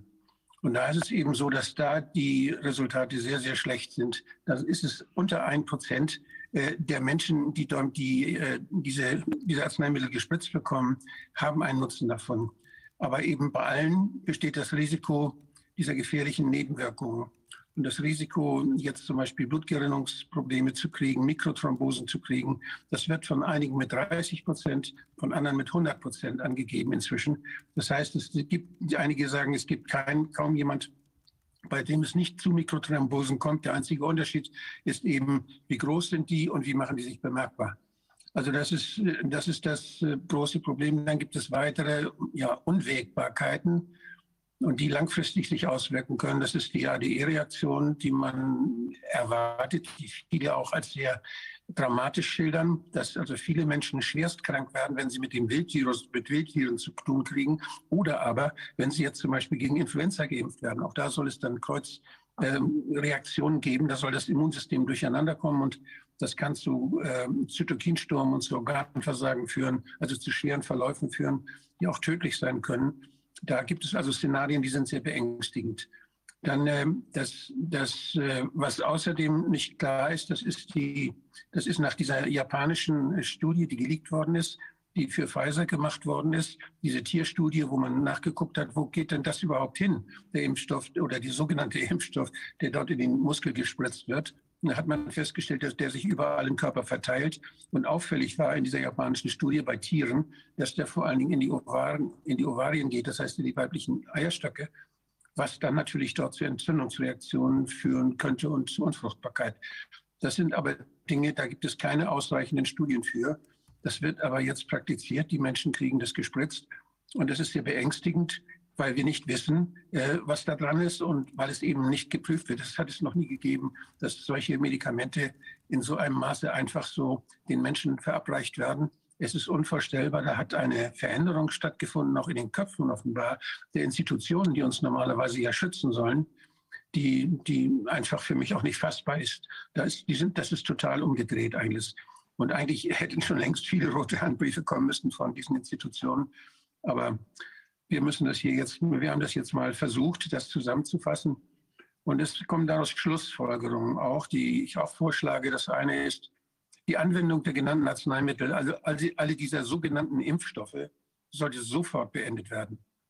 Zweitens, die Voraussetzungen für eine Emergency-Use-Marktzulassung liegen nicht vor.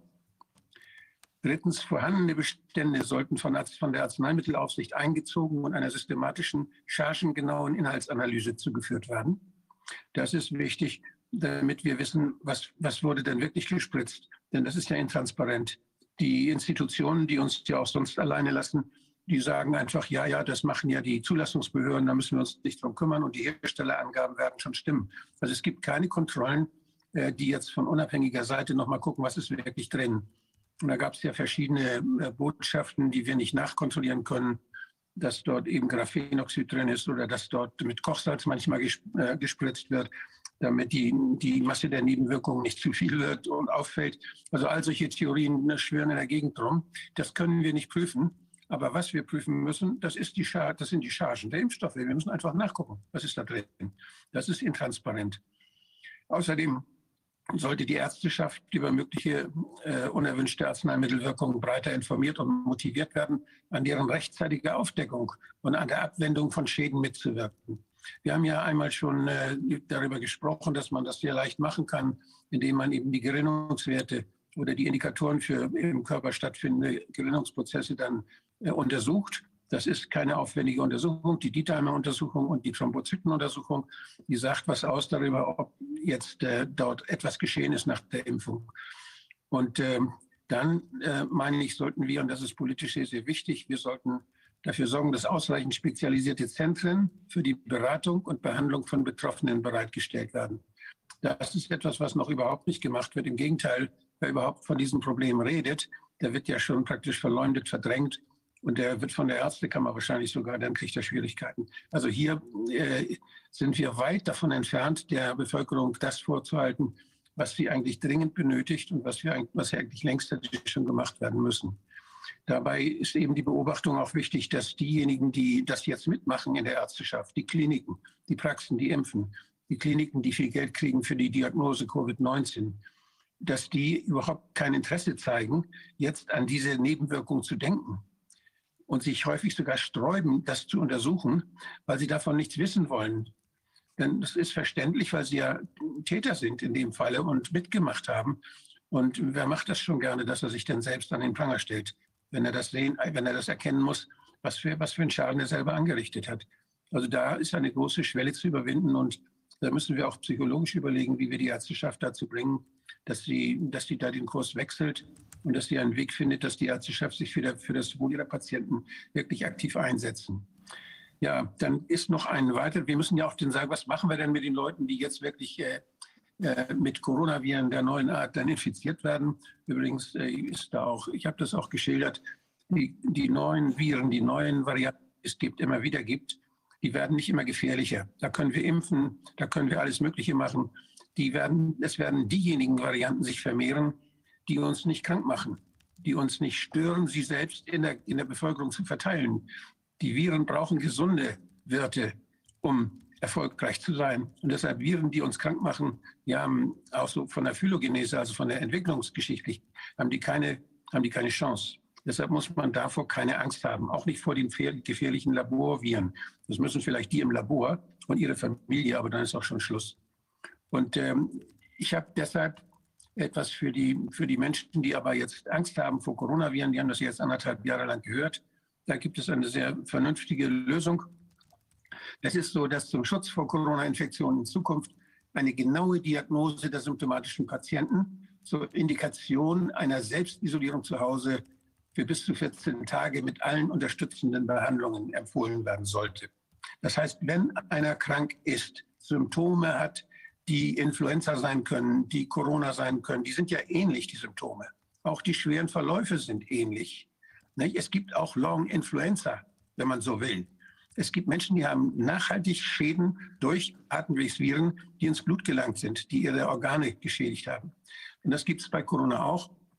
Und diese Menschen sind aber nicht unbedingt mehr ansteckend oder gefährlicher, sondern hier müssen wir einfach sehen, dass diese Menschen dann äh, Zeit kriegen in der Zeit, wo sie ansteckungsfähig sind, dass man da Verständnis hat als Arbeitgeber oder als Schule, dass sie dann so lange das zu Hause auskurieren, bis alles in Ordnung ist. Das reicht völlig aus, dass man dass ärztlich ihnen dabei vielleicht geholfen wird, dass es äh, unterstützende Therapien gibt. Das ist selbstverständlich. Also das sind die Punkte, die hier zusammengefasst sind. Das sind insgesamt, äh, ich meine, das sind drei oder vier Seiten.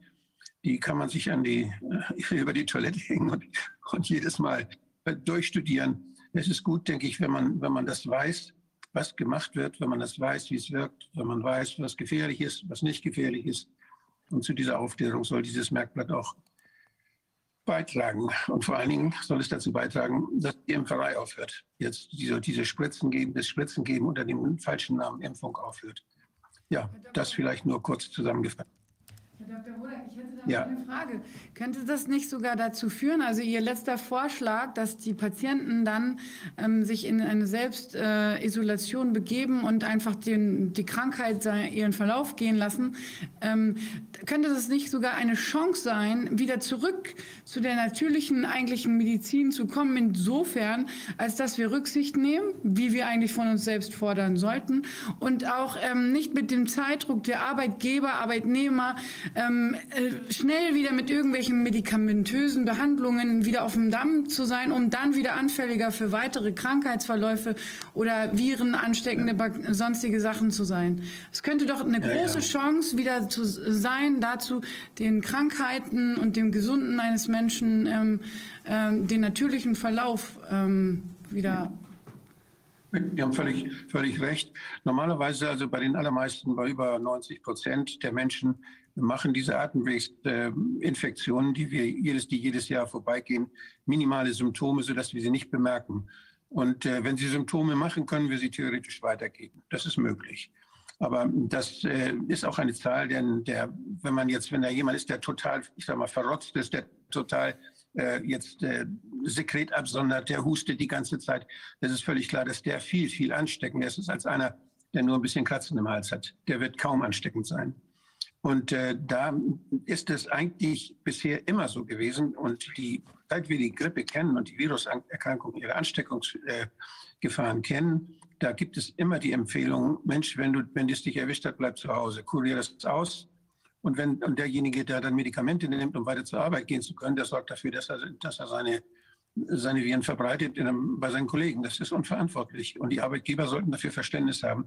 Ich denke, dafür braucht man eigentlich noch nicht mal zum Arzt zu gehen, denn wenn man zum Arzt geht, steckt man da im Wartezimmer auch noch wieder jemanden an. Also da sollten wir uns auch mal überlegen, ob das nicht einfacher geschieht, dass jemand, der Symptome hat, dass der sich ans Telefon hängt und sagt, hier, ich habe mich jetzt gerade erwischt, ich, ich bleib mal jetzt, bleib ein paar Tage weg und dann äh, komme ich dann gesund wieder die, die Menschen, die den schwerer davon haben, die, die, die stärker kämpfen müssen, die also mit einem Virus Begegnung hatten, was sie länger nicht getroffen haben, äh, die werden natürlich auch, die werden auch mehr Symptome haben und denen muss man dann auch irgendwie helfen. Aber das äh, ist eine Sache, die, das sind wenige Prozente und das ist eine Sache, die ist auch nicht neu. Aber eins, eins ist ganz wichtig und das steht ja auch hier in diesem roten Handbrief dann drin es fehlt jedes Mal bisher die, die Differentialdiagnose. Wir haben die vergangenen Jahre immer nur gesagt, das ist eine Grippe und das wurde gleichgesetzt mit Influenza. Stimmt nicht. Auch sonst war es schon Corona, auch sonst war es schon Metapneumo, auch sonst war es schon RSV-Viren und andere Viren. Immer schon. Aber es wurde immer nur so, die, die, das Branding war immer Influenza und es hat die Industrie dafür gesorgt, dass wir uns auf Influenza kon äh, konzentriert haben bisher, weil es da auch, weil sie da eine Impfung verkaufen wollten. Aber die, die wie gesagt, die, auch die Grippeimpfung brauchen wir nicht. Sie hat wenig Nutzen. Sie ist in ganz seltenen Fällen vielleicht bei stationär untergebrachten schwachen Menschen kann sein, dass sie da ein bisschen was bringt. Aber das ist ein, ein, ein Thema, wo man eben auch schon Untersuchungen gemacht hat und gesehen hat, selbst wenn wir jetzt gegen Grippe impfen, dann haben an und die Leute nicht mehr an Grippeviren erkranken, an, an Influenza erkranken, dann äh, kriegen sie dafür umso mehr Corona, umso mehr die anderen Viren. Also dass die freuen sich dann die anderen, dass sie mehr Platz haben. Das ist also ein, ein, ein Risiko, was dann entsteht. Und es ist aber völlig richtig, dass wir mit, mit den natürlichen, mit einfachen, für jeden auch erlernbaren Methoden diesen Atemwegserkrankungen ja Einhalt gebieten können, dass sie keinen Schaden anrichten. Und auch, dass wir zum Beispiel die Oma, die wirklich schwach ist und gefährdet ist, dass wir den eben nicht besuchen in der Zeit, wo uns die Nase läuft und wo wir husten. Das wissen wir. Das stand früher überall, das hat jeder gelernt. Das hat die Bundeszentrale für gesundheitliche Aufklärung überall verkündet und das war richtig. Das können wir weitermachen und das reicht völlig aus, auch bei Corona der Meinung, dass wir jetzt hier eine, das, was wir hier in den letzten Tagen erarbeitet haben an, an Maßnahmen, ein Maßnahmenpaket, wir werden das ähm, bekannt geben. Äh, wir werden da jetzt noch mal näher gucken, was wir, an welchen Stellen wir jeweils Informationen abrufen können, die uns dann weiterhelfen im Entscheidungsprozess. Und äh, dann werden da, wir dazu auch äh, in den nächsten Tagen vielleicht noch mal Stellungnahmen abgeben. Ja. Herr Bundespräsident, Bundeskanzler. Herr, Bundeskanzler, aber, Herr Bundespräsident äh, ist Idee, nicht dabei heute. Die, Bundeskanzler. Die Idee, die Idee wird sein, äh, dass wir fortlaufend über die Maßnahmen, die wir für erforderlich halten, informieren werden. Wir bitten aber auch darum aus der Bevölkerung, äh, um Hinweise, was aus Sicht der Bevölkerung äh, machbar ist und erforderlich ist. Äh, das, was wir jetzt jedenfalls festgestellt haben, ist erstens, es gibt keine Grundlage für irgendeine dieser Maßnahmen, schon mal gar nicht für die Impfungen. Zweitens, wir haben ein Moratorium beschlossen, damit all diese Maßnahmen, einschließlich der Impfung, aber auch der Masken und äh, der Lockdowns, sofort beendet werden. Und drittens, wir werden die Bevölkerung umfassend darüber informieren, wie wir es eben angekündigt haben, was an weiteren Maßnahmen und zwar im Zusammenspiel mit der Bevölkerung erforderlich ist. Wer jetzt dafür sorgen will, wer jetzt dafür sorgen will, dass das, was wir hier besprochen haben und die Möglichkeiten, die sich daraus ergeben, tatsächlich Wirklichkeit werden, der sollte die Partei Die Basis wählen. Die Partei Die Basis ist die einzige Partei, die sich überhaupt um diese Maßnahmen kümmert. Nicht nur für den Normalbürger in Anführungsstrichen, sondern auch und insbesondere für den höchst gefährdeten Mittelstand.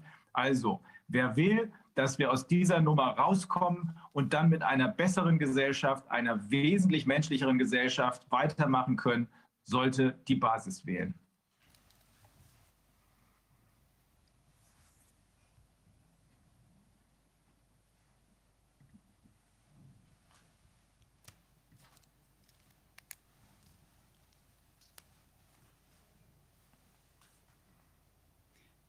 Ich glaube, ähm, die Regie hat das äh, Schlusswort hier noch nicht äh, aufgenommen. Deswegen möchte ich einfach nur noch mal sagen, an alle, die hier mitgemacht haben und die Umfragen machen, vielen lieben Dank für das. Wir haben hier, glaube ich, eine ganz, ganz wichtige Aufgabe übernommen, die eigentlich Aufgabe ähm, der Gesellschaft ist. Und ähm, deswegen bitte ich alle, sich teilzunehmen und teilzuhaben an, dieser, an diesem Umschwung, den wir nur von unten miteinander gemeinsam in die Wege leiten können. Und an Sie, Herr Bundeskanzler, vielen herzlichen Dank für diese tollen zusammenfassenden Worte und Abschluss.